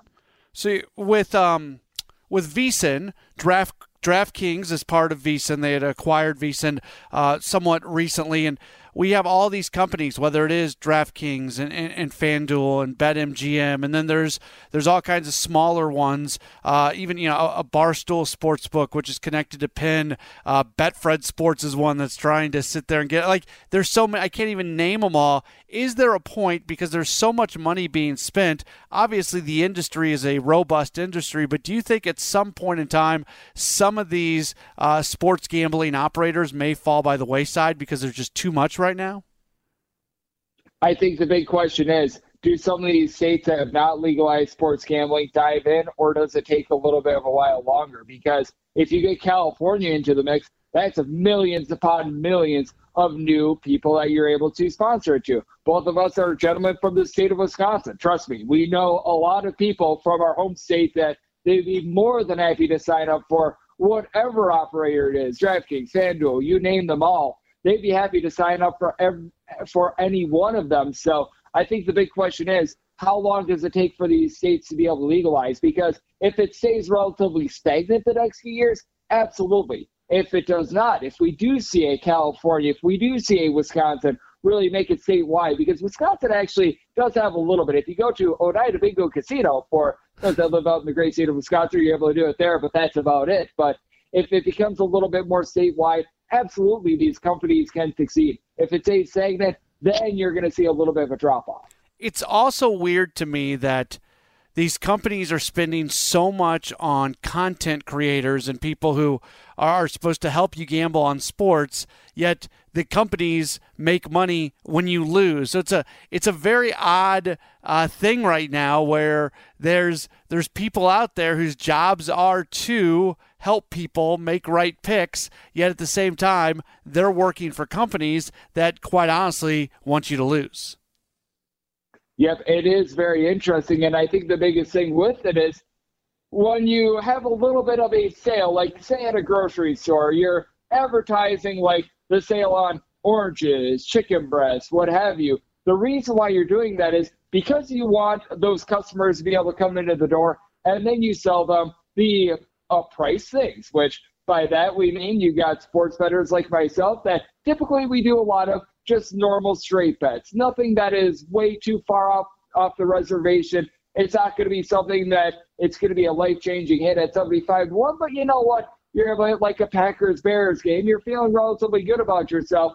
But that leads to a lot of people thinking, man, if I also, along with that Packers Bears game, pick correctly Lions versus Panthers, and on top of that, pick correctly the New England Patriots game, if I get all those three correct on a parlay, it pays. Oh, would you look at that? Like eight to one. Boom. I'm able to make a lot of money. But as we know, being able to get one pick correct, that is very, very difficult. And that's the way that a lot of books are making their money by taking a look at a lot of these these sort of offerings that they look like they're going to pay very, very big, but they're very hard to hit, like parlays. And that's the biggest thing with these companies, in my opinion, is to sell off the like one or two generic picks are at right around a minus 110 spread. By that, I mean you put down $110 to get back 100 and then lure people in to try to hit more of these long shots because, as we know, they're called long shots for a reason. Greg Peterson, who hosts the Greg Peterson Experience on VSIN, continuing to join us as we get into uh, the new year. SportsMap Radio and VSIN are going to be doing a lot more work together, and a lot more VSIN content is going to be on the network. So, uh, Greg's a voice you might be hearing uh, more and more moving forward. Uh, before I get you out of here, certainly wanted to uh, ask you a couple questions about some of your passions. We'll start uh, by looking back at the 2022 college basketball season. Kansas ends up winning; they defeat North Carolina in the championship game. It was was also the uh, the end of the run for uh, for now former Duke coach uh, Mike Krzyzewski. What just as you look back at the 2022 college basketball season, what really jumps out at you? I think what really jumps out at me is that it just reaffirms the fact that when it comes to the NCAA tournament, you find this in a few sports, but I do think that it's very much a case of college basketball. It's not always the top teams that make the Final Four, make the national championship. It's all about the draw. Like Kansas, who won the national title. At no point did I really have them outside of like the top six, top seven. I thought that they were a solid team all season, but the reason why I picked them in my bracket was not because I thought that they were the best team in college basketball. I thought that they got the best road. And that's what makes college basketball just so unique because there's so much parity. It is a one and done tournament. And we saw that with an eight seed in North Carolina making the national championship. And now that we know how the first month and a half or so of the college basketball season has went, we can find out that, hey, maybe North Carolina's run, it was a little bit fluky, but that is sort of just the madness and the magic of March that you do find these teams like North Carolina, like St. Peter's, being able to make their runs. And you mentioned some of the great coaches that have stepped down as well. It's a little bit of a new day and age in college basketball. There's a lot of coaches like Coach K, like Jay Wright, that they've decided, you know what, I don't want to be going through the hoopla of the transfer portal. Who knows what name, image, and likeness, and perhaps a little bit more, is going to be meaning for college basketball. So it is a changing landscape, and that you're on the hot seat and you're not necessarily given that four years like you used to be in college basketball because teams expect to win right away. And we've seen that with a lot of turnarounds, like a team like Iowa State, for instance, who had won just two games during the 2021-20 or 2020-21 season, 2021-22 season, they win two games in the NCAA tournament alone. Yet you have a Bill Self at Kansas who has been connected to so many things that are against the rules. He had to sit out some games at the beginning of this season, but it certainly does not seem to be impacting that program. Nope, not at all. I, I mean, it just takes the NCAA so, so long to be able to issue any sort of punishment whatsoever because I think everything that was linked to Bill Self, it was from like four or five years ago as well. So that just shows you how long it takes for the NCAA to operate and hand down any sort of punishment whatsoever. Louisville finally got their sanctions from, I think it was a stripper case of like five to six years ago as well. So that goes to show you as well that in terms of keeping up with the times, the NCAA still is not there here in 2022 going into 2023. And the last topic for you Major League Baseball the Houston Astros beat the Philadelphia Phillies. Couple old school managers in uh, Rob Thomson, Dusty Baker. Baker's been around forever. Thomson's been a baseball lifer who finally got his first opportunity as a manager. And uh, I, I, don't know, for me, I, I, it was cool to see those two guys. And it was, even with it being the Houston Astros, there's not a whole lot of people around there that are still connected to the cheating scandal. It was nice to see a guy like Dusty Baker, who had not won a World Series as a manager, to finally get one. Yep, it was very nice. And I know that there's been a lot of critics of Dusty Baker over the years in terms of the way that sometimes he utilizes his in game pitching, but he did a masterful job all postseason long. And from the second half of the season on, really from the All Star break on, it was very clear that the Houston Astros were that top team. They had a very solid offense, but on top of that, it goes to show the importance of pitching as well. Because the reason why the Phillies were able to get to the World Series is that their bullpen had not been so great during the regular season, but stepped up in a big way in the postseason. They were able to have Zach Wheelan and Dylan Wheeler, as I like to call them, along with Aaron Nola, have some big performances. But in the end, the best team in terms of overall pitching in Major League Baseball, the Houston Astros, they were the team that won the World Series. And it was a season that, while we're all going to remember Aaron Judge, it truly was the year of the pitcher as offensive numbers across the league were down. He is Greg Peterson. You hear him on VSIN doing the Greg Peterson experience.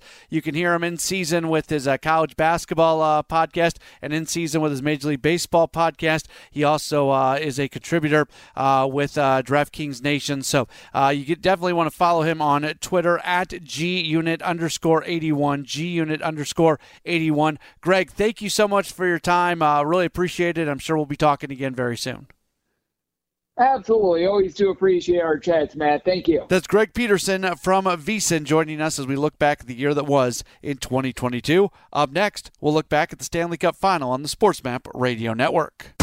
Back to the 2022 Sports Year in Review on KMOX. Once again, Matt Pauley. Our look back at 2022 and the year that was in sports does continue here on the Sports Map Radio Network. My name is Matt Pauley. Not only are we looking back at the biggest stories, we're looking back at the biggest moments. And with that, we go back to June 26th. 20 seconds to go. Hedman measuring things as he brings it back to center. Got the red line, chips it across.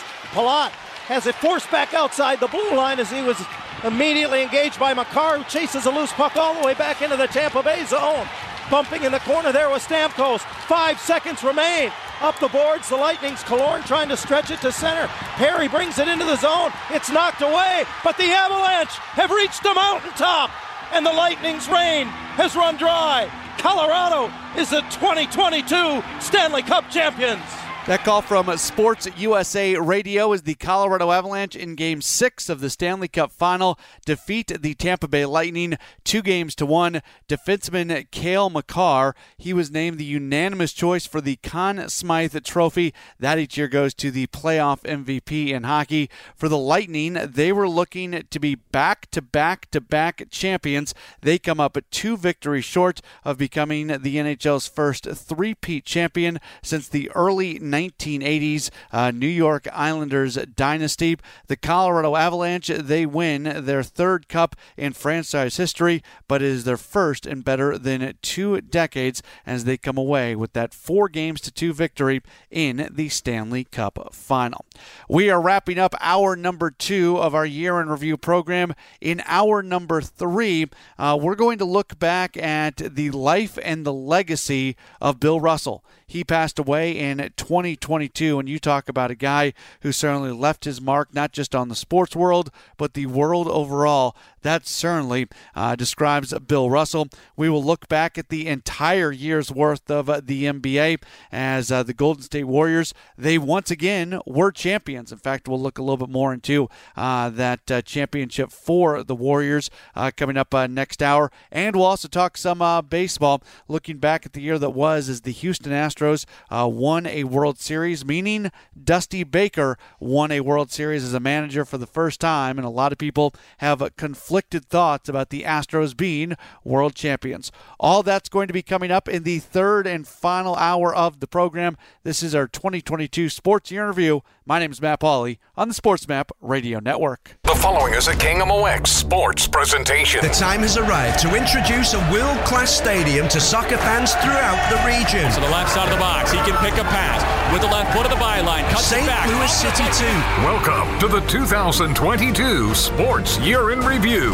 Once again, Matt Pauley on KMOX. We welcome you back in as we move into our third and final hour of our 2022 Sports Year in Review here on the Sports Map Radio Network. My name is Matt Pauley. Again, if you have any thoughts on uh, the program and uh, where we have put some of these uh, stories that we're focused in on, you can always tweet at me at Matt Pauley on air, M A T T P A U L E Y on air. As we do continue to look back at the biggest moments of the year, we go back to June 16th.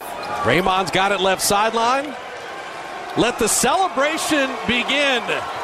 With four titles in the last eight years, the run is not done. The Golden State Warriors, once again, are NBA champions in 2022. 103 to 90 with 3.2 left. They got to clear the court here before the full on celebration. Yeah, the buzzer wasn't the end of the game, was it? But there it is. The Warriors have won it. And an homage to our friend Tim Roye, the base team is the best team again. That call from the Golden State Warriors radio network as the Warriors champions once again. They defeat the Boston Celtics 103 to 90 in game 6 of the NBA Finals, winning the finals 4 games to 2. In that contest, Steph Curry, he scores 34 points and he was named the NBA Finals MVP.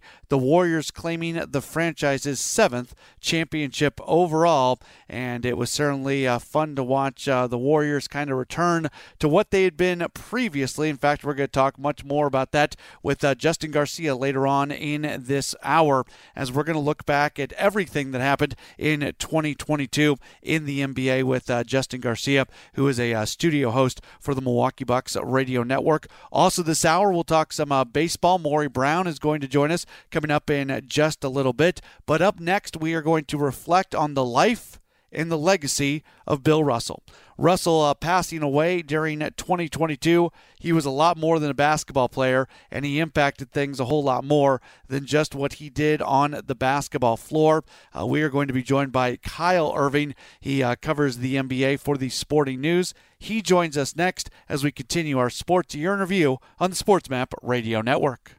This is the 2022 Sports Year in Review with Matt Pauley on KMOX. As we do continue on with our 2022 year in review, looking back at the year that was in sports, we look back at the life and legacy of Bill Russell, an absolute giant in terms of what he did on the basketball floor, but also who he was as a person and how he impacted the world. We're happy to welcome onto the program Kyle Irving, writes about the NBA for the Sporting News. You follow him on Twitter at Kyle IRV underscore Kyle. Thank you so much for your time. Thank you for having me. I'm uh, excited to talk about someone as incredible as Bill Russell, and I, I can't think of you know a, a player in person that deserves uh, the honors that he's receiving from the NBA this season uh, more than you know someone of Bill Russell's caliber. Yeah, I know you grew up in the Boston area, so let's go back to when you found out that he had passed away. You're, you're young enough that uh, you weren't seeing him play, but you are a Boston guy, so you know his legacy. What? How did it hit you? What were your initial thoughts when you had found out that he did pass away? Yeah, it was one of those moments where you see the notification come across your screen, and you know you don't want to believe it because he seems like someone that was going to just live forever because he was just that type of giant. And like you said, you know, I'm far from being old enough to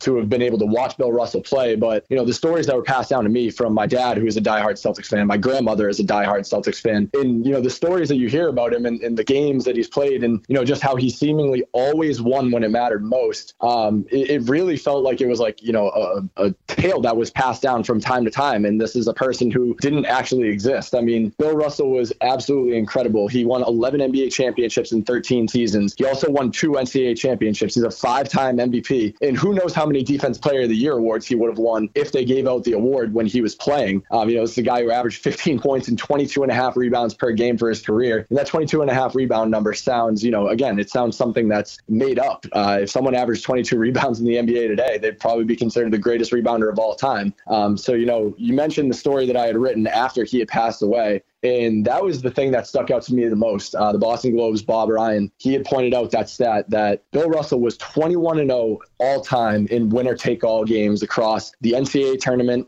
uh, best of five and best of seven series in the NBA playoffs, and in the Olympics during the knockout stage. He had never lost a must win game. And to me, that just goes to show that, you know, Bill Russell, for incredible as he was as a person on and off the court, he was a social justice justice champion. He was the first black head coach in NBA history. And this is a guy that that was arguably the greatest winner in the history of sports. Mm-hmm. Uh, I'd go as far as saying the greatest big game winner in the history of sports. What makes it so interesting? You just hit on the what he did from a social justice perspective, what he did in terms of breaking down barriers and breaking down walls, but then he leads that off and follows it up with being one of, if not the greatest winner in American professional sport history. It, it's hard to find somebody who has the entire circle of everything that he had accomplished in his life. Yeah, absolutely. You know, you look at a guy who he seems like everybody that was around him, he just attracted good energy. I think about, you know, when Kobe Bryant had passed away and Bill Russell is someone that bleeds green, you know, more than just about anybody that had ever played or, or existed in the Celtics organization. And he was so supportive of, you know, Kobe Bryant. He always was. He was always wearing that KB 24 hat with a heart on it. Uh, you know, he's someone that every time Kevin Garnett was around the Celtics back in the day, he could not have spoke highly enough of Bill Russell. And he was the very first person, uh, you know, after Kevin Garnett finally won the NBA championship and he had that moment of, you know, anything is possible, that signature moment in NBA history. He the first person that he found after that interview was Bill Russell to go and give him a hug because Bill Russell was such an incredible mentor to him, you know, the entire time that he was with the Celtics or, or even before he was with the Celtics. And, you know, that was one of Kevin Garnett's favorite players of all time. But when you just look around the league, you know, he seems like someone that was so well renowned, so well respected by every, any and everybody. He always had a smile on his face, you know, I'm, I'm assuming all the way up until the day that he passed. So really just an incredible human being. You mentioned the um, the stat from Bob Ryan. I just want to say it again because it's astounding. 21 0 in winner take all games from NCAA tournament games to Olympic medal round games to best of fives, best of sevens. Nobody in the history of American sport can hold up to that resume. No, absolutely not. And, you know, when I, I saw that stat and I really wanted to dive deeper into that stat because it really blew me away. So I actually took the time to go back through and find each of his performances in those winner take all games, all 21 games. And when you're going through the numbers, I'm laughing out loud at my screen but I'm looking at them because, you know, it's something like a game seven winner go home in the NBA finals. And this guy's corralling 40 rebounds. He's going for 30 points and 40 rebounds against Wilt Chamberlain, who, again, talk about somebody that, you know, in today's day and age, an NBA player does something incredible. And the stat is always, he's the first player to do that since Wilt Chamberlain. And, you know, now you have someone like Bill Russell where you're looking at these stats and, you know, you're looking at it and seeing he had 30 points and 40 rebounds in a game seven to beat Wilt Chamberlain in the NBA finals. Like, you know, to do that against someone who is widely considered to be, you know, a top three player of all time in Wilt Chamberlain alongside Michael Jordan and LeBron James. You know, it, it's remarkable that he did this. And last night, actually, the Celtics returned to the Chase Center against the Warriors for the first time since the NBA Finals. And the Warriors did a really nice gesture of hanging Bill Russell's number into the rafters. And the only right spot for it to go was right next to Wilt Chamberlain's jersey, also hanging in the rafters. I mean, these are guys, these are two guys that they met in the finals 12 times out of the 13 years that Bill Russell was in the NBA. And again, for as great as Wilt Chamberlain was, Bill Russell had his number and beat him eight times out of those 12. So again, you know, no matter how dominant his competition was, Bill Russell always seemed to rise to the occasion and, and take a level up on that competition. You did a really nice job of summarizing all those games that, that he won. And I would encourage people, if you do a Google search for uh, Kyle Irving, Bill Russell, and then you make sure that Google doesn't uh, autocorrect it to Kyrie Irving, if you do Kyle Irving, uh, you can find that story, uh, that, that piece that he put together, and it goes through all those games. And it's, it's really fun to kind of go back through and, and see all those performances. Uh, and yeah, I, I commend you for putting all that together. Beyond the playing career, you talk about uh, social justice. And he played in a period where there was a lot of racism. And I, am I'm based in the St. Louis area. Uh, when he originally was coming to the NBA, at one point he almost ended up with St. Louis, and he didn't want to be in St. Louis. And because of the kind of the racial overtones in the city at the time, that was part of the reason he didn't want to be there. He ends up in Boston. You, you look now in our country, and look, there, we still have a lot of issues. And, and Boston is a city that sometimes uh, a little bit of a spotlight gets put on it for some of the racial issues uh, that they have. But from his playing career to his coaching career and then his post playing career, uh, he was always fighting and he was always working uh, towards social justice. Yeah, absolutely. He's someone who, you know, even all the way up until the bubble in 2020, uh, when, you know, games were boycotted and, you know, the players were really trying to take a step up on the social, social justice level and, and raise awareness around the world uh, and using their platform, uh, you know, on, on nationally televised games and things like that. You know, all of these players that are still in the NBA today and in the NBA Players Association, whether it's Chris Paul or Jaylen Brown, um, you know, these guys all uh, reference someone like Bill Russell, who they were still reaching out to, you know, in 2020 2020 when he was over 80 years old for advice of how to navigate these types of situations because he was just that remarkable of a human being. You know, like you said, he was playing during, you know, one of the most culturally divisive times in NBA history, in the history of the world. Um, and he was someone who was able to power through that and, you know, play in a place like Boston and still make the most of it. And, you know, he's someone that still spoke so highly of the city, even though it does have a narrative of being a, a racist city. And he, he was someone that was able to power through that. You know, he was widely accepted by the organization. He was widely accepted, you know, he, to become the first black coach in NBA history. And, you know, he's someone that was able to power through those types of things and use those experiences to, you know, kind of pass that down to other people all the way up until the time that he passed away. And, you know, Bill Russell, again, he's just somebody that, you know, he, he won a presidential medal of honor because of, you know, his triumphs as a social justice champion. And, you know, he really is somebody that is just a remarkable human being who, all the way until the very end, was willing to give everything that he had, uh, you know, for everybody around him to try and bring out the best in everybody. And again, going back to what the NBA is doing this year, every franchise retiring the number six, every team jersey will feature a number six patch, every court displaying a shamrock with the number six uh, in tribute to to Russell. And I think, I mean, just based off what we've talked about today, and you said it earlier on our conversation, clearly all that is well deserved. Yeah, absolutely. I mean, it's really nice to see him get, you know, the Jackie Robinson treatment of having his jersey number retired across the entire NBA. And, you know, to have to have that happen, it's more than just being an incredible person on the floor, an incredible player on the court. You know, you really have to transcend, like you said at the very beginning of this, you know, on court and off court. And I think that Bill Russell, you know, he summarizes everything that the NBA wants to be represented by. And he is the type of person and type of player, uh, type of winner that deserves to have his jersey retired by every single organization. So, you know, while I think it's cool cool that players like LeBron James can still wear number six and honor his legacy on the court. You know, it's really nice to me to be able to see that number six in the rafters in a lot of different arenas. You know, number six on the jersey patches. I absolutely love what the Celtics did by putting the silhouette of the number six in the paint because Bill Russell absolutely dominated the paint in everything that he is. You know, the way that he's being honored this year and the way that he's being received. I, I couldn't think of a more deserving person of these types of honors. He is Kyle Irving. He uh, writes about the NBA for the Sporting News. You can follow him on Twitter at Kyle IRV underscore. Kyle, thank you so much for this time. It was really fun to uh, talk about Bill Russell with you. Yeah, thank you very much, Matt. Thanks for having me. It was a joy. That's Kyle Irving. Up next, we talk all things NBA basketball in 2022 with Justin Garcia. That's next on the Sports Mapper Radio Network. This is the 2022 Sports Year in Review with Matt Pauley on KMOX. Our sports year in review does it continue. Let's look back at the entire calendar year in the NBA. We welcome on a studio host and an analyst on the Milwaukee Bucks Radio Network. He is Justin Garcia. Follow him at TMJ Garcia. Justin, thanks so much for your time. How are you? Yeah, I'm doing great. Anytime a lot of things to get to, and when you're looking back at a calendar year for the NBA, it's some of last season and some of this season. So let's uh, let's start with some of last season. The Golden State Warriors uh, end up winning the championship. They had not been their normal Warriors self for for a couple years, and obviously injuries and some other things played into that. But then they come back and win the championship. What does that just say about maybe their overall legacy uh, that they come back around and win it all once again?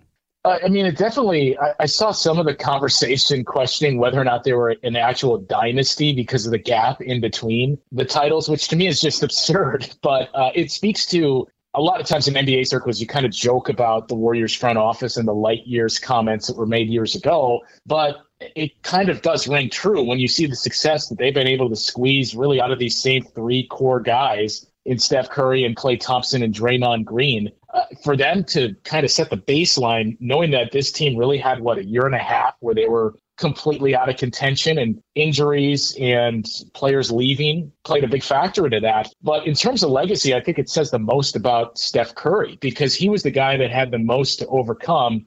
You go back to the first title where Charles Barkley was very outspoken about the Warriors will never win a title because they're a jump shooting team, and then they did it and then they won again. And you bring in Kevin Durant, and then it all of a sudden becomes well, yeah, Steph Curry's winning now, but how many you know titles did he get to with Kevin Durant? And uh, talking Klay Thompson, and, and it, we go through this everywhere. Where once you reach a certain level, we want to knock you down. So it's Kevin Durant helped him. Well, he wouldn't be that far without Klay Thompson. Well, actually, Draymond Green might be the most important guy. But I think last year was really more important for showing Steph Curry's legacy because he was great early in the season. He was great throughout the playoffs as well. And it was clear you know, Klay Thompson overcame a lot. Klay Thompson's not the same guy this season as what we're seeing. He can have it once in a while. But for Steph Curry to figure out how to make that blend with a new group of guys, to get what you did out of Andrew Wiggins, for Kevon Looney to still be impactful at that level, to me, it really speaks to the legacy of Steph Curry and how he's cemented as one of the all-time greats. Curry led the team in, or led the game in scoring in all but one of the NBA Finals games. And uh, you mentioned Kevin Durant. Do you think it was important for Curry?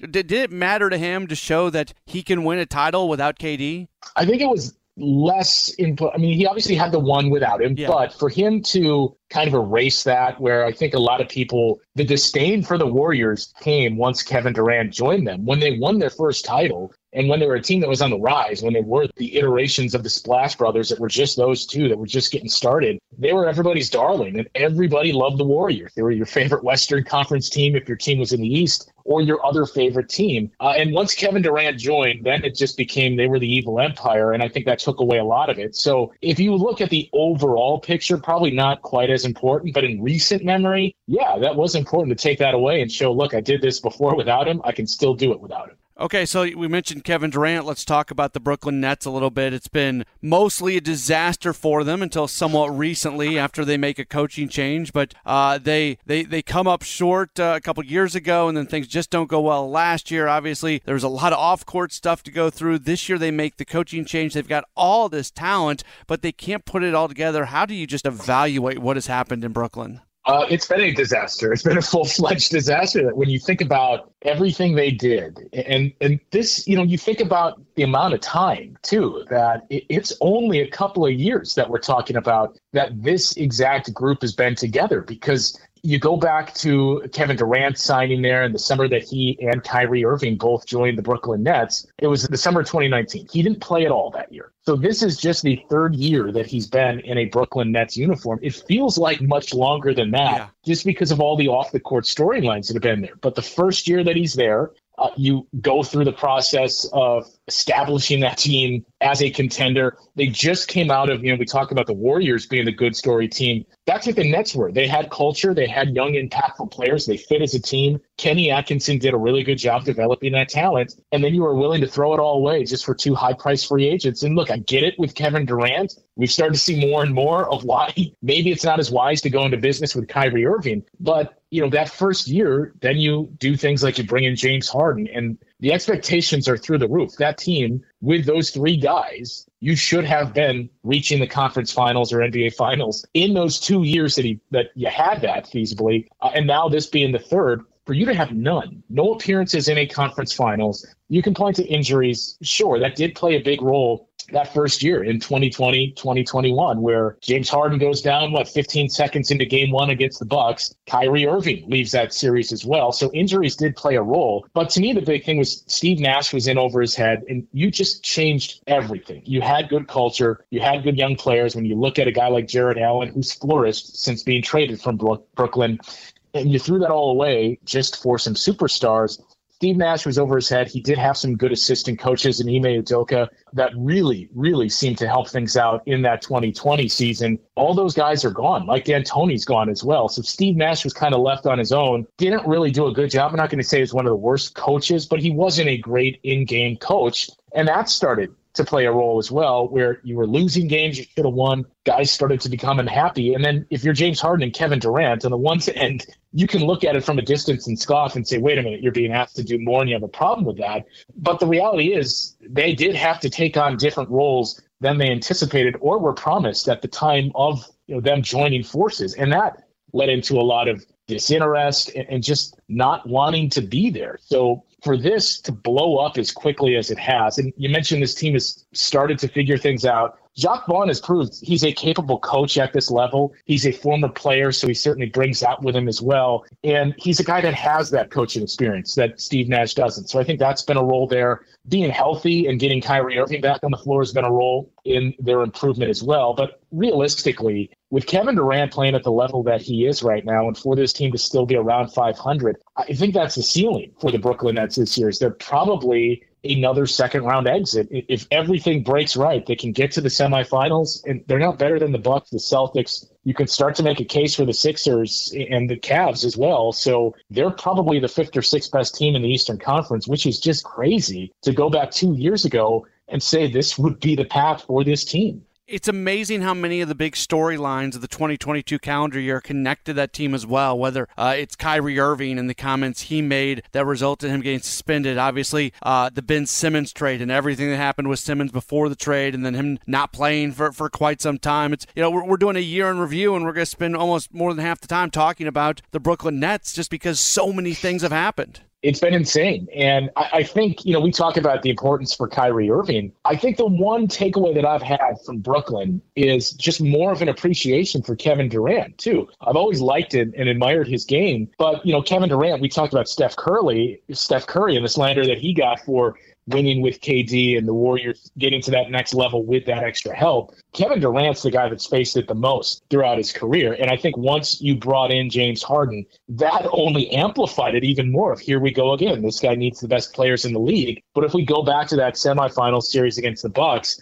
leaving that series, I think every single Bucks fan had a newfound respect for Kevin Durant because he was the guy through all seven games that brought it and left it on the floor. He's been the guy all along that's really embraced Giannis and said, this guy's the best in the league. So I think that bought him some favor as well. But what he did there willingly taking on that challenge and carrying that team as much as he did. And he's continued to do it, frankly, this last, what, basically full season now that he's played since then. He's been still in top five in scoring, and he's been as good offensively as I've ever seen him. So to me, that's the big takeaway is the real shame of it is Kevin Durant, despite the major injury, is still very much in his prime, and that's just being wasted. Last thing for you, the Lakers were a team that they they built a very old team. It didn't work. LeBron is obviously still there. They make a coaching change. They bring in Darvin Ham this year. It has not started to get going for them once again. How do you evaluate just that organization and trying to get the most out of LeBron's final years in the NBA?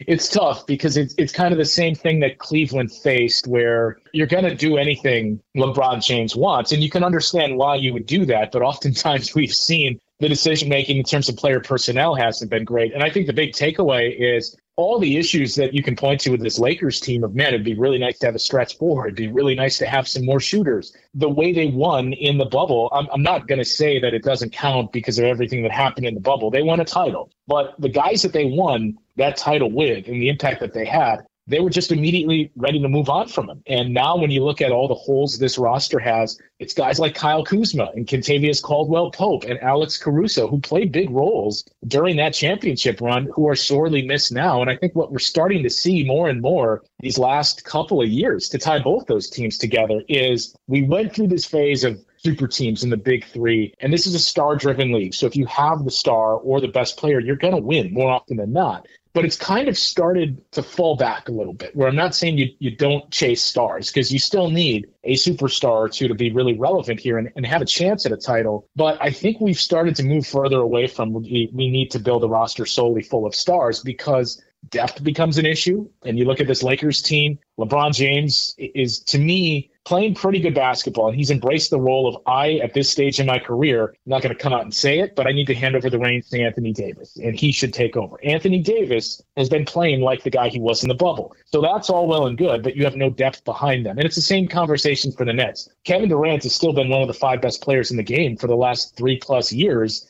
Kyrie Irving's been on and off the floor. James Harden dealt with injuries. And when you look at the rest of that roster, it's not full of guys that are going to step up in big spots. So you still need stars, but you need to do a job kind of like what the, the Boston Celtics have, where Jayson Tatum is a superstar at this point, and they have pieces that fit. You need to do both. And that's what really stands out when you look at and evaluate who are some of the best general managers in this league. It's the guys that keep stars and the guys that know how to find players that fit with their stars. He's Justin Garcia. You follow him on Twitter at TMJ Garcia. You hear him on the Milwaukee Bucks radio network. Justin, thank you for uh, the time and looking back uh, on the year that was in the NBA.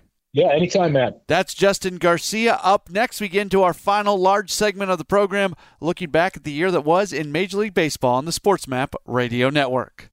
Back to the 2022 Sports Year in Review on KMOX. Once again, Matt Pauley. We are continuing to look back at the year that was in sports in 2022 here on the Sports Map Radio Network. My name is Matt Pauley. Thank you so much for being tuned in. In baseball this year, the Houston Astros, world champions. That means Dusty Baker managed a team to a World Series championship. Of course, the calendar year got started with them being in a work stoppage, and uh, labor peace would take a little while to get there. And And since then, free agency has kind of gone crazy here recently. To talk about that and much, much more, we do welcome in Maury Brown. He covers baseball as a senior contributor at Forbes Sports. Follow him on Twitter at BizBallMaury. Maury, thank you so much for your time. How are you? I'm great, Matt. How about yourself? Uh, doing well. This was a really interesting year when it comes to baseball. When you think about the year started with a lockout and it ended with uh, free agent contracts that are just what we really have not seen before. Um,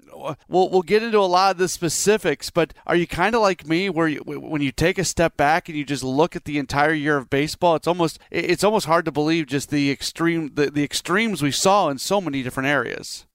Yeah, I mean, uh, certainly the year started off different. I mean, I kind of anticipated that the that the union would look to claw back and try and get some concessions because they had largely lost um, in prior labor agreements. But I kind of anticipated that things might, and and and even with me saying might, it, it, didn't come to what wound up really happening. I thought we might see some movement based upon a number of factors that would make, you know, free agency a little bit better than normal. I didn't anticipate the frenzy that we would see that we saw at the baseball winter meetings. So, how much of what happened in the collective bargaining agreement and the labor negotiations around the time the year was getting started, how much did that impact what we saw as the year was coming to an end? Yeah, it, play, it plays into it because, um, I mean, the biggest thing was, I mean, short of something absolutely nuclear, right, where we would be in some long protracted um, lockout. Um, once you come to an agreement, it provides, you know, however long the agreement is, and this one's going to be five years. You know, the owners know that there's some stability and they know what they've got. They know the parameters of what the luxury tax thresholds are. They know what the minimum salary is. They know a bunch of details, right? So based upon all that, um, it really does allow them to have some sense of certainty, and that allows some of them to be a, maybe a little more aggressive than they might otherwise be. From a in-season perspective, there were so many great stories. Let's start with Aaron Judge because uh, he puts together one of the best seasons in the history of Major League Baseball. He had turned down uh, a contract. He eventually ends up getting paid uh, by the Yankees, but even not even the contract or money stuff, just the season that he put together, the historic season, and uh, a season that, w- when you consider other people who had put up those kind of home run numbers, they had been connected to PEDs. Uh, for Judge to put up the year that he did, it really was a, a special season for him. It was. And I mean, there's the whole, you know, betting on himself thing, you know, turning down the Yankees contract. And then, you know, obviously, if you look at what they offered and what he wound up with, I mean, he, he benefited greatly from it. And so it did play into that whole thing. And, you know, of course, when the season started, I don't think a lot of us were sitting there going, oh, he's going to be on pace to do this thing. It just seems so wildly out of whack because uh, you mentioned it, you know, the stuff that had happened before, whether it's McGwire or whether it was Sosa or whether it was Bonds, some of the, you know, during the, the steroid era, it really did play into this idea that it was juiced. And unless something comes up that we don't know about, Judge didn't. Speaking of that, since since you since it's brought up, uh, we saw uh, a number of the PED connected players uh, be up for induction for the uh, Contemporary Hall of Fame ballot, and none of them get in. Fred McGriff gets in, but uh, all the other players who were connected to those things, whether it's Clemens, whether it's Palmeiro, whether it's Bonds, uh, they don't get enough votes. I thought that was really interesting because that was that's the players who played with them, and it's very clear what they think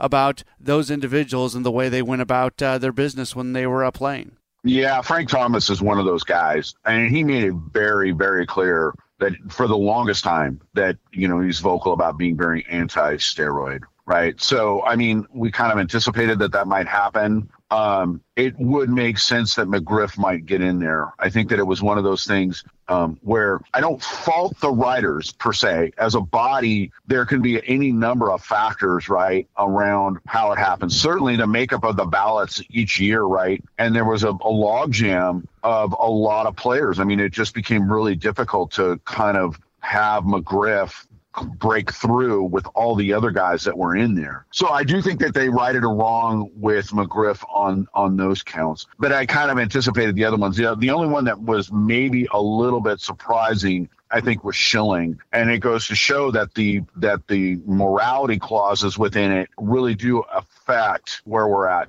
The marks that are really held against him are after his career due to his politics and how vocal he was with it. But again, I think it shows that the kind of the nebulous nature of the clause within baseball's Hall of Fame, right? Baseball is the only one that has a morality clause. You don't have it in the NFL or in the NBA or NHL. Um, that really played into it, and that plays into um, the steroid guys that we mentioned, and it played into Schilling, and he was kind of the odd one out. I thought maybe he might sneak in there, but you know, again, he wound up. He said that the the writers you know, he I, he really disparaged the BBWAA and the writers when he didn't get voted in. Um, he had 71% of the vote before he went on his attack on the writers. And then in the committee vote that just happened, he gets 43%. So, and, you know, in, in many ways, it looks like he kind of shot himself in the foot in that regard. But again, I think that that was he was the one guy I thought might slip in there and didn't.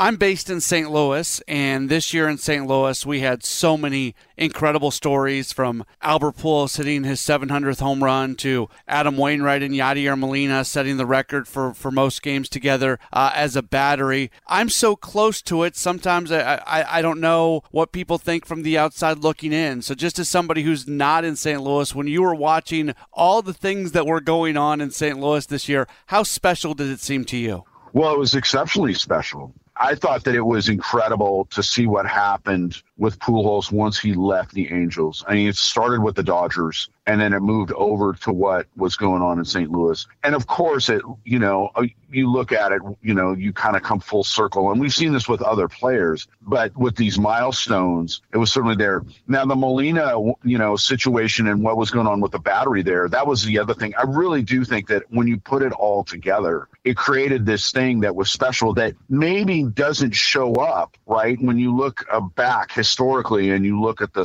stat lines for a particular year, it doesn't play into it. But these kind of things really matter in the context of the history of the game and why certain clubs will sign players. Like, you know, everybody was like, why in the world would the Angels go after and give the kind of deal that they did to Pujols when he left St. Louis the first time, right? And uh, when he, when you have that, there's all these milestone things, and those are factors in terms of attendance and then overall national interest in the game. So yeah, man, it was it created a lot of national relevance. It was one more thing that we will look at. And again, this is kind of the the thing that we look for in baseball, maybe more than other th- other sports. Baseball is really you know, numbers driven compared to other sports. We do look at those things. I don't think that we sit on top of whether it's Steph Curry shooting threes or whatever the, the milestone is in other sports, we don't remember those nearly as much as we do with baseball. And so it was a special thing nationally. And it was something that,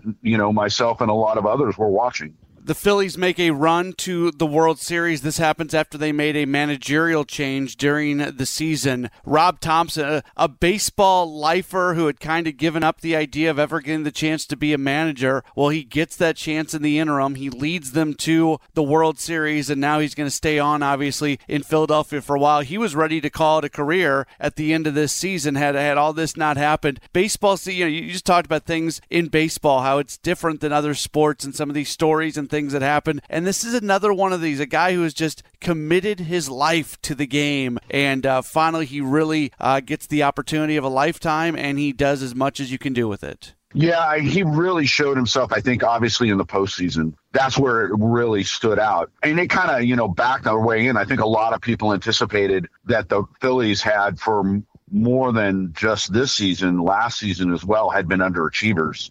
And so um, the expectation was that they would get in there they, and they sneak in with the wild card, right? And then do something with it. And that's where I think it really showed what he could do. Um, yeah, I mean, you sit there and you go, Joe Girardi, you know, obviously didn't sit well with the players. And this is, I think, a, a big change in the dynamic of what the dugout manager is about now. Um, there is certainly the the strategic moves, but given you know how long the season is, and you know, and we certainly now have more high visibility, you know, with pay and everything that goes on. There can be payroll disparity within the clubhouse and the, just the personality dynamic and keeping that all loose and working and cohesive over a 162 game season that's where managers really shine and in this instance this baseball lifer really i think learned a lot and really played itself. I mean, you look at Girardi. I mean, he had been obviously, you know, he had he, you know, he had a, manager of the year credentials to him. He obviously had a high visibility thing with it being in New York, and yet here's this guy that had, you know, been trudging for years in the minors to really go out and do something with it. I think it really shows that he understood personality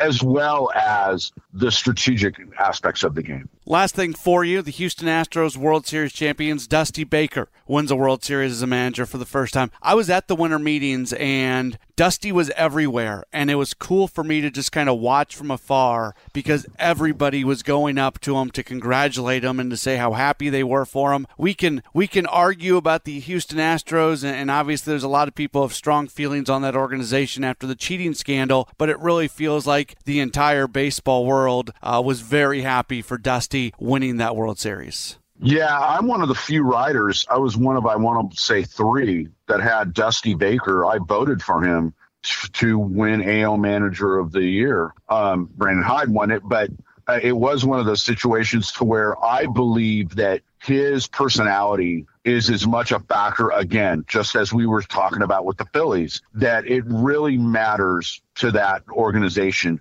given what has happened in the past. Granted there's a handful of players right? There's a total of five players i think that were originally on that 2017 roster that was cheating. Some of those guys are pitchers and didn't have you know they weren't affected in the cheating aspect of it. So you know but that's going to always hang over that club. So his ability to keep them focused to keep them moving through all that for guys that had nothing at all to do with that to have to hear all that stuff and be able to focus on them. And look, I mean, he's just a genuinely great guy. Mean, everybody loves him too. Um, uh, you know, there's not a writer out there I think that really goes, you know, that's a bad person. Everybody loves Dusty. So I was exceptionally happy for him, but I voted for him. You know, I get that, you know, Hyde's situation was a matter of with the Orioles, with the front office actually detrimenting, you know, his ability to do what he did, which is, of course, they were sellers at the deadline and here they were, you know, they just about made the playoffs. I get all that. I really do. But I saw from the All Star break on, I saw that the Astros were going to be the team that was likely going to win the World Series. I really believed that. And, uh, and I thought that Baker was a large part of that. So, yeah, I'm really happy about it. And I can understand why. And he's been, you know, again, you want to talk about baseball lifers. Dusty's been that guy. He's been brought in here, you know, at the end, whether it was with Washington or, you know, or whether it was a situation that we're seeing here in Houston. He was brought in as more or less a fixer. And again, I think that it's just, it makes, you know, a lot of people that cover the game and have been watching it for a long time really happy to see what happened for him. He is Maury Brown. He covers uh, baseball. He's a senior contributor to uh, Forbes Sports. Follow him on Twitter at BizBall. Maury, Maury, thanks so much for uh, your time. Always uh, appreciate it and glad we were able to recap the year together. Thanks so much, Matt. You have yourself a great uh, day and a great holiday. That is Maury Brown of Forbes Sports. We appreciate his time. In fact, when we come back, we'll talk a little bit more about this year's World Series here on the Sports Map Radio Network. This is the 2022 Sports Year in Review with Matt Pauley on King KMOX. We are into our final segment here on a Sports Year in Review, looking back at everything that happened in the world of sports in 2022, or at least as much as we could possibly cram into three hours. My name is Matt Pauley. Again, if you ever want to get in contact with me, best way to do so is on Twitter at Matt Pauley on air, M A T T P A U L E Y on air. Again, that's how you can uh, reach out to me. For a final time, we are going to look back at a moment that was in 2022. We will go back to Saturday, November 5th. Mancini playing behind the runner at first. He goes, and the pitch is lifted to right by Castellanos. Long run for Tucker, over toward the line, and foul territory. Makes the catch, and the Houston Astros do it again. 2022 World Series champions. That call from the Houston Astros radio network as the Houston Astros win the World Series four games to two against the Philadelphia Phillies. If you've been with us for a while, you heard us talking about that with Maury Brown in our last segment. Uh, but there it was. And I mentioned this to Maury. I'll say it again. It was really fun recently being at the baseball winter meetings and watching Astros manager Dusty Baker walk around uh, because so many people just wanted to go up to him and congratulate him for what he was able to accomplish. And uh, say what you want about the uh, Houston Astros, and certainly uh, with the cheating scandal from a few years back, there are a lot of people who have not forgiven them for that, even though that most individuals who participate in that are long gone from the organization. But it's hard to uh, root against Dusty Baker, and it was certainly good to uh, see him uh, get the accolades after the Houston Astros win the World Series championship. That's going to do it for this program. I want to thank everybody who joined us, and there was a lot. Roger Gonzalez from CBS Sports talking soccer, Jordan Hill from Dogs 24 7 talking Georgia football, Cody Stoots from uh, ESPN 97.5 in Houston talking to Deshaun Watson, Howard Fendrich from the Associated Press talking Roger Federer and Serena Williams, Tisha Thompson from ESPN talking about the Washington Commanders, Greg Peterson from VSiN talking about uh, gambling and how it's impacting the sports world, uh, Kyle Irving from the Sporting News talking Bill Russell, Justin Garcia from the Milwaukee Radio Network talking NBA, and Maury Brown from Forbes Sports in our last segment talking about baseball. This was a lot of fun to put together. Have a very Merry Christmas, a Happy New Year, a Happy Holidays. Thank you so much for uh, being tuned in, and we will talk to you again very, very soon across the Sports Map Radio Network.